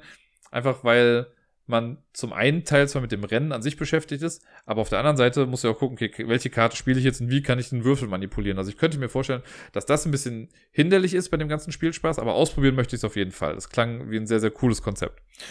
Auf dem allerletzten Platz habe ich ein kleines Spiel, keine Ahnung, ob das überhaupt irgendwie ansatzweise hier in Deutschland rauskommen wird. Ich hoffe ja auf die Spielemesse. Es nennt sich Retrograde, also Retrograde. Ähm, ich weiß nicht viel davon, ich habe auch noch, also bis auf das Cover habe ich nichts gesehen. Es ist ein Echtzeit Roll and Write anscheinend. Und das finde ich ganz cool, weil ich glaube, das gibt's noch nicht. Also zumindest ist mir keins bewusst, kein Echtzeit Roll and Write. Äh, und wie gesagt, mit so Gimmick-Mechanismen und so kriegt man mich ja dann doch ganz gerne. Und die Idee ist wohl auch, dass es, äh, man hat Würfel, oder man spielt das, glaube ich, zu zweit. Und ähm, beide Parteien haben auf jeden Fall Würfel und würfeln die ganz schnell. Und in der Mitte oder so liegen dann, glaube ich, auch Karten aus, die ähm, das soll so ein bisschen an Space Invader angelehnt sein. Und man versucht, glaube ich, einfach die Aliens zu würfeln, die in der Mitte auf Karten drauf sind. Und man versucht das aber halt vor dem Gegenüber zu machen. Und man würfelt dann ganz schnell. Wenn man das dann hat, darf man sich die Karte irgendwie nehmen, hat damit dann die Aliens getroffen. Dadurch wird dann vielleicht eine neue Karte freigelegt. Äh, und das machen aber halt beide gleichzeitig. Und die Idee finde ich irgendwie ganz nett. Ich weiß ja nicht ganz genau, ob es jetzt wirklich Roll and Write war oder nur Roll. ähm, aber wenn es Roll and Write ist, so, da muss man, glaube ich, auch Sachen irgendwie abhaken dann noch. Ich bin sehr gespannt. Ähm, mal gucken, wie gesagt, ob es dieses Jahr wirklich rauskommt und wenn ja, ob man das dann irgendwie auch mal spielen kann. Aber das äh, war so von der ersten Beschreibung her, war das was, was mich schon sehr interessiert. Jetzt wundert ihr euch vielleicht und denkt euch so, hä, aber was ist denn so mit den großen Verlagen wie Cosmos oder Pegasus und so? Ja, drauf geschissen. Die Sachen kommen doch sowieso alle raus. Das finde ich jetzt nicht so prickelnd, so wir alle wissen, okay, bei Cosmos, nicht alle, aber ne, es wurde jetzt irgendwie gesagt, so dieses Jahr kommt bei Cosmos ein Herr der Ringe Exit-Fall raus oder ein Herr der Ringe ähm, hier Echoes-Fall kommt bei Ravensburger, glaube ich, raus. Oder ich weiß nicht, ob es auch Herr der Ringe ist, aber es ist äh, der verfluchte Ring oder so. Von daher, uh, ja, es ist Herr der Ringe. Ähm, die Sachen kommen ja sowieso raus. Das finde ich dann nicht so super spannend, mir die Sachen dann noch großartig anzugucken. Ich habe ja auch irgendwann aufgehört, mir auf der Spielemesse Spiele von diesen Verlagen zu holen, weil die ja ohnehin hier in Deutschland einfach rauskommen. Ich finde es viel spannender und viel prickelnder, mir Sachen anzugucken, die eben nicht hier sofort in den Läden irgendwie sind und eher dann so wie so ein kleines Unikat irgendwie behandelt werden. Ich habe ja auch hier die Spiele, zum Beispiel My Story, ist ja, glaube ich, von einem, äh, ich meine, es war aus Taiwan ein Verlag. Das gibt's halt hier nicht. So, aber ich hab's halt da so und das ist ganz nett. Und nach so Sachen halte ich dann eher Ausschau. Natürlich sind jetzt hier ein paar Ausnahmen mit dabei. Ne? Dieses Cryptid-Ding wird safe auch auf Deutsch irgendwie rauskommen. Äh, bei dem Jurassic Park jetzt gut, keine Ahnung. Aber bei den anderen weiß ich es halt nicht ganz so genau. Und deswegen, äh, ja, sind die Sachen jetzt mit auf dem Radar. Wie gesagt, es gäbe noch ein paar mehr Spiele, die ich jetzt irgendwie mir angeguckt habe, ähm, als ich die Liste zusammengestellt habe. Aber das sind jetzt so die zehn, wo ich sagen würde, da könnte man mal ein Auge drauf halten und gucken, was daraus so wird.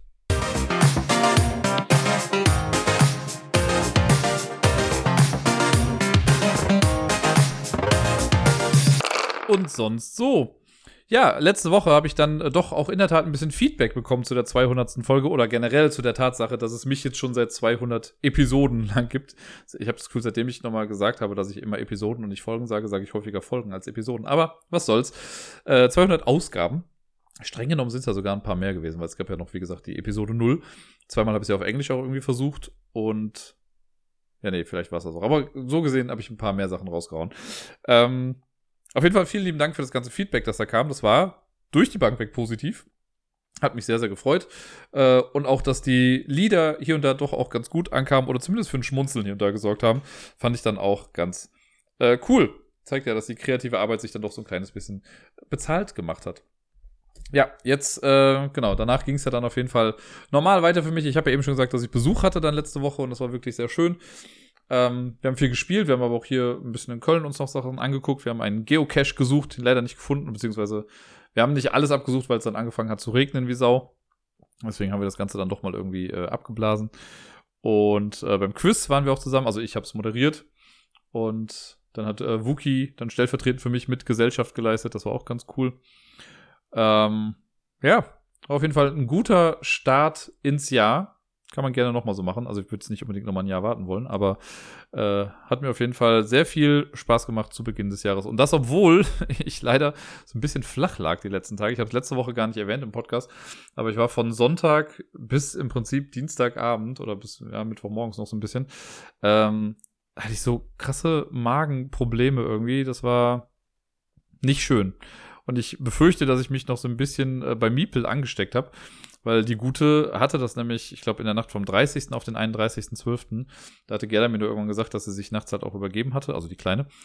Und äh, Gerda hatte das dann eine Nacht später auch so ein bisschen, also zumindest Magenschmerzen, jetzt nicht mit übergeben und so, aber hat auf jeden Fall irgendwas gemacht. Und ich hatte es zu dem Zeitpunkt ja noch nicht, aber dann halt eben einen Tag auch noch später. Und äh, das war dann alles so semi-geil. Aber mittlerweile hat sich das auch wieder alles gefangen, aber es gibt auch bessere äh, Arten, wie man in so ein neues Jahr irgendwie starten kann. Deswegen war der Besuch eine wundervolle Ablenkung äh, und hat geholfen, auf jeden Fall das Ganze besser zu überstehen. Ja, sonst, ich habe eigentlich ehrlich gesagt letzte Woche gar nicht so viel gemacht. Ich hatte jetzt noch Urlaub die Woche, ne? In NRW sind ja noch Ferien. Ich weiß, in anderen Bundesländern ging es ja schon wieder los mit der Schule, aber ich konnte noch ein bisschen Schonfrist. Äh, ich war aber größtenteils irgendwie nur zu Hause und ich habe genau zwei Dinge gemacht. Ich habe mich kreativ betätigt hier und da und ich habe Filme geguckt. Und das war, und halt YouTube-Sachen irgendwie geschaut. Ähm, womit fange ich denn an? Erstmal so die Street Art-Sachen, also die Kunstsachen. Ich hatte hier noch so ein paar, äh, ja, Papp-Sachen rumliegen und ich habe mir letzte Woche äh, oder schon davor hatte ich mir schon neue Stifte bestellt, die ich mal ausprobieren wollte. Das sind so Acrylstifte. Und meine Fresse habe ich mich in diese Stifte verliebt. Die sind so gut, die decken so schön. Also wer bei Twitter auch irgendwie ist, der hat das auch gesehen. Da habe ich ein paar Sachen jetzt immer mal gepostet davon oder bei Instagram in den Stories auch. Ähm, und da habe ich jetzt einfach mal so ein paar Sachen auch geschrieben. Ich habe selbst für Meeple habe ich ein T-Shirt mit diesen Stiften mal bemalt, einfach um zu gucken, ob das nach dem Waschen und so auch hält. So wie es jetzt gerade aussieht, finde ich es mega gut. Äh, also es sieht echt toll aus. Bin mal gespannt, wie das am lebenden Objekt aussieht. Das äh, werde ich morgen herausfinden. Und ja, mit diesen Stiften, äh, da ist jetzt noch mal mir so ein bisschen der Wunsch nach noch mehr künstlerischer Betätigung irgendwie gewachsen. Äh, ich habe ja schon, also ein paar wissen das, dass ich ja schon, also im Street Art Bereich ja ganz gerne unterwegs bin und mir Sachen angucke. Das wissen ja viele, das habe ich hier auch schon häufiger gesagt, ne, dass ich auch zu den Ausstellungen und so gehe. Ähm, wenige wissen, dass ich auch wirklich so halbwegs aktiv auch Sachen mache. Was genau, das äh, werde ich hier halt nicht sagen, zumindest nicht in dem Fall, weil ich da immer möchte, dass das schon einigermaßen irgendwie auch getrennt ist. Leute, die mich hier besuchen kommen, die erfahren das dann in der Regel auch, weil ich denen das dann auch ganz gerne mal zeige. Äh, aber jetzt so im Podcast würde ich das nicht großartig erwähnen. Ist ja auch alles so eine Art Grauzone. Äh, jetzt hatte ich aber nochmal die Idee, weil ich jetzt durch super viele ja, Bestellungen und was weiß ich nicht für Sachen, habe ich halt noch Kartons hier rumfliegen und so. Und ich finde es dann irgendwie, also irgendwie möchte ich mal was draus machen. Manchmal bastel ich halt was für Miepel dann da draus. Äh, jetzt dachte ich mir aber so, ach komm, ich kann ja auch mal irgendwie ein bisschen mich selbst dann kreativ einfach mal so äh, dran versuchen. Und habe dann mit den neuen Stiften, ich habe dann einfach mal so Sachen drauf geschrieben. Also ich habe jetzt einmal, habe ich auch gepostet, dieses Never Stop Playing. Äh, oder jetzt habe ich das Lost-Zitat genommen, äh, hier, Don't tell me what I can't do. Das alles auf so kleine Pappschilder quasi drauf gemacht, die ich dann stellenweise auch noch im Hintergrund ein bisschen verziert habe vorher. Und da habe ich jetzt gedacht, da mache ich jetzt einfach so ein neues Street Art Ding draus, also Street Art Ding, aber ein neues kleines Projekt irgendwie draus. Äh, habe mir jetzt mehrere irgendwelche netten Sachen aufgeschrieben, die ich halt dann irgendwann mal auf diese Pappdinger irgendwie draufpappen möchte. Mit den neuen Stiften, die ich da habe, weil das so schön leuchtende Farben sind. Und die werde ich dann einmal so für mich abfotografieren und die dann auf den extra dafür angelegten Instagram-Channel dann irgendwie einmal hochladen. Und äh, dann werde ich die irgendwann mal in freier Wildbahn aussetzen. Und wer sie findet, kann damit machen, was er möchte. Vielleicht findet das ja jemand, denkt sich, auch cool, das macht sich ganz gut über meiner Tür oder sonst irgendwas. Äh, ich bin ja jemand, ich finde sowas mega gut und ich weiß, dass es hier und auch Leute gibt, die das auch äh, machen würden dann. Andere Leute denken sich so vielleicht, ja gut, warum soll ich mir ein Stück Pappe irgendwie an die Wand hängen? Aber jedem das, also, naja, so ein böser Satz soll man nicht sagen, ne, aber jeder so, wie er es für richtig hält. Ich habe mir auch äh, noch Ende letzten Jahres habe ich mir noch einen eigenen Kalender gebastelt. Ich glaube, da habe ich gar nicht drüber gesprochen, ähm, weil ich irgendwie mir erst dachte, so, komm, ich will irgendwie einen Street Art Kalender haben. habe so ein bisschen nachgeguckt und dachte, so, nee, irgendwie war da nichts zufriedenstellendes bei. Dann hatte ich erst die Idee, okay, ich äh, hole so ein Selfmade, äh, also einen DIY-Kalender und druck da noch ein paar Bilder aus und pack die dann da drauf. War mir dann aber auch irgendwie nicht recht. Und jetzt habe ich halt auch wieder aus alter Pappe äh, mir was zusammengefriemelt, da so Klammern draufgeklebt und habe jetzt einfach zwölf DIN A4 Blätter habe ich halt besprayt und zwar so besprayt, dass ich vorher noch eine Schablone draufgelegt habe für die Tage dann in den jeweiligen Monaten äh, und die habe ich dann jetzt quasi in diese Klammern reingehangen. Super simpel, aber mir gefällt das so gut und es ist vor allen Dingen was Einzigartiges und es passt halt so gut einfach jetzt in, also ich merke halt, wie viel Bock ich wirklich auf diese ganze Street Art Szene und das alles auch irgendwie habe und deswegen passt das so gut gerade einfach zu mir und zu meinem Lebensabschnitt und äh, ja, hat auf jeden Fall sehr viel Spaß gemacht. Und ja, genau, mit den Stiften jetzt dieses neue Projekt. Wer da mal gucken möchte, äh, das kann ich mal so erwähnen, weil das werde ich ja nicht irgendwie großartig an eine Plakatwand pappen oder an irgendeine Hauswand oder so, sondern das werde ich halt irgendwo mal hinstellen. Äh, ich habe es jetzt einfach mal getauft Random Acts of Cardboard. So heißt auch das, äh, der Instagram-Handle. Ansonsten werde ich es bei Twitter ja wahrscheinlich auch immer mal wieder posten, was da so zustande kommt. Aber die Idee fand ich irgendwie ganz nett für mich und das werde ich jetzt erstmal so ein bisschen weiter verfolgen. Ja, und äh, passend dazu, äh, genau, ich habe ja noch ein paar Filme geguckt jetzt im letzten, äh, in der letzten Woche. Und einer war zum Beispiel, das habe ich lange vor mich hingeschoben, aber es war die Banksy-Doku Exit Through the Gift Shop. Man sollte meinen, dass ich das vorher schon mal irgendwie gesehen habe, aber irgendwie bin ich noch nie so richtig dazu gekommen. Ich meine, ich habe mal einen Ausschnitt davon gesehen oder einen Teil davon, aber noch lange nicht alles. Und äh, ja, das war nochmal sehr inspirierend. Lustigerweise geht es ja in der Doku gar nicht so genau um Banksy, sondern eher um Mr. Brainwash, äh, der ein sehr, sehr komischer Typ ist. Aber es war auf jeden Fall, also für mich, eine sehr coole Doku äh, um die irgendwie einmal, also um so ein bisschen mehr noch Einblick in das Ganze zu bekommen. Ich könnte mir aber auch vorstellen, dass Leute, die gar nicht jetzt großartig mit dieser Szene in Berührung kommen möchten äh, oder noch nicht gekommen sind, dass das auch einfach sehr interessant ist zu sehen, was da so alles hintersteckt. Weil das wird schon aus, also wird gut erklärt, da gibt es auch Interviews und sowas. Das ist äh, echt eine gut gemachte Doku. Die, äh, ja, kann ich euch ans Herz legen. Werde ich mir wahrscheinlich auch nochmal angucken, weil da so ein paar Sachen bei sind, die ich mir nochmal ein bisschen genauer angucken wollte. Äh, sonst habe ich auch noch ein paar Filme geguckt. Ähm, zum einen äh, The Hunt habe ich geguckt. Das, der war erstaunlich gut. Eigentlich gar nichts Neues irgendwie von der Geschichte. Da geht es einfach darum, dass äh, ja, reiche Menschen Menschen jagen um mal ganz grob gesagt. Aber so die Art und Weise, wie der erzählt ist und mit welchen äh, SchauspielerInnen der irgendwie besetzt ist, äh, fand ich den sehr erfrischend und sehr cool. Also der hat einfach sehr viel Spaß gemacht. Hat mich so ein bisschen an Your Next erinnert, falls den äh, jemand von euch kennt. Und äh, ich habe Encanto geguckt, den neuen Disney-Animationsfilm, der sehr, sehr schön ist.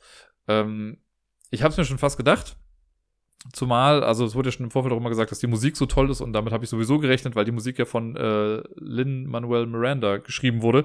Der nette Mensch, der auch Hamilton geschrieben hat oder In the Heights und generell gerade bei Disney einfach quasi der Songschreiber schlechthin ist.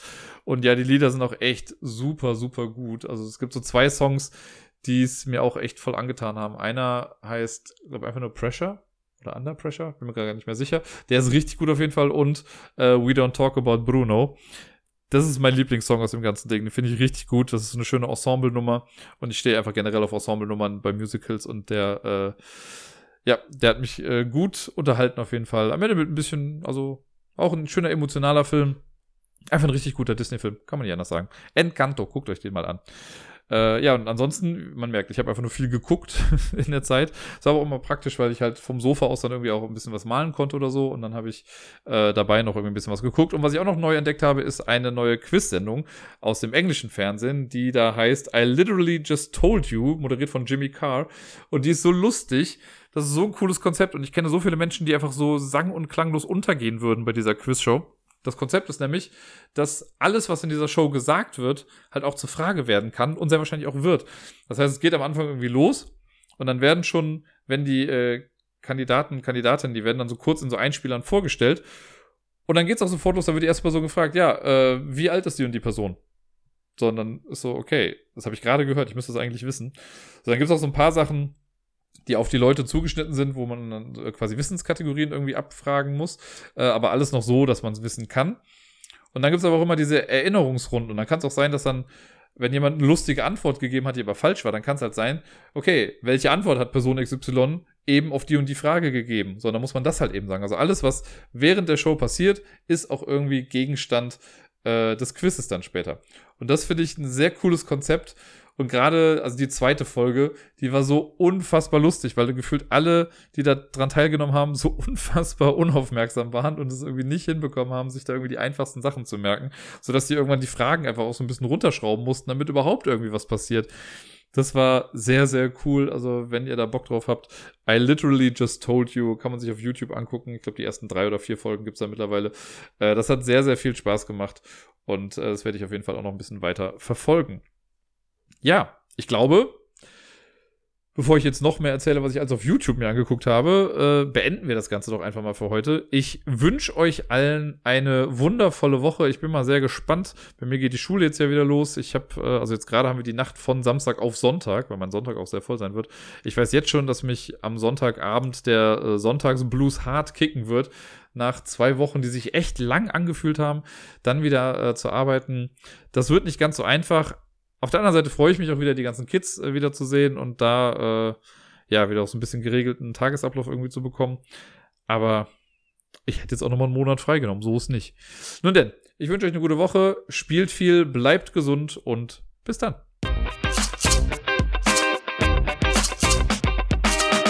Ich freue mich übrigens sehr auf den jetzt anstehenden Sonntag, denn äh, so blöd das klingt, aber ich habe Miepel dieses Jahr noch gar nicht gesehen. Die ist ja am 1.1. morgens schon total früh dann in die Schweiz gefahren, um da äh, Familie zu besuchen. Und sie sind jetzt heute Nacht wiedergekommen und morgen kann ich die Kleine dann endlich wieder in meine Arme schließen.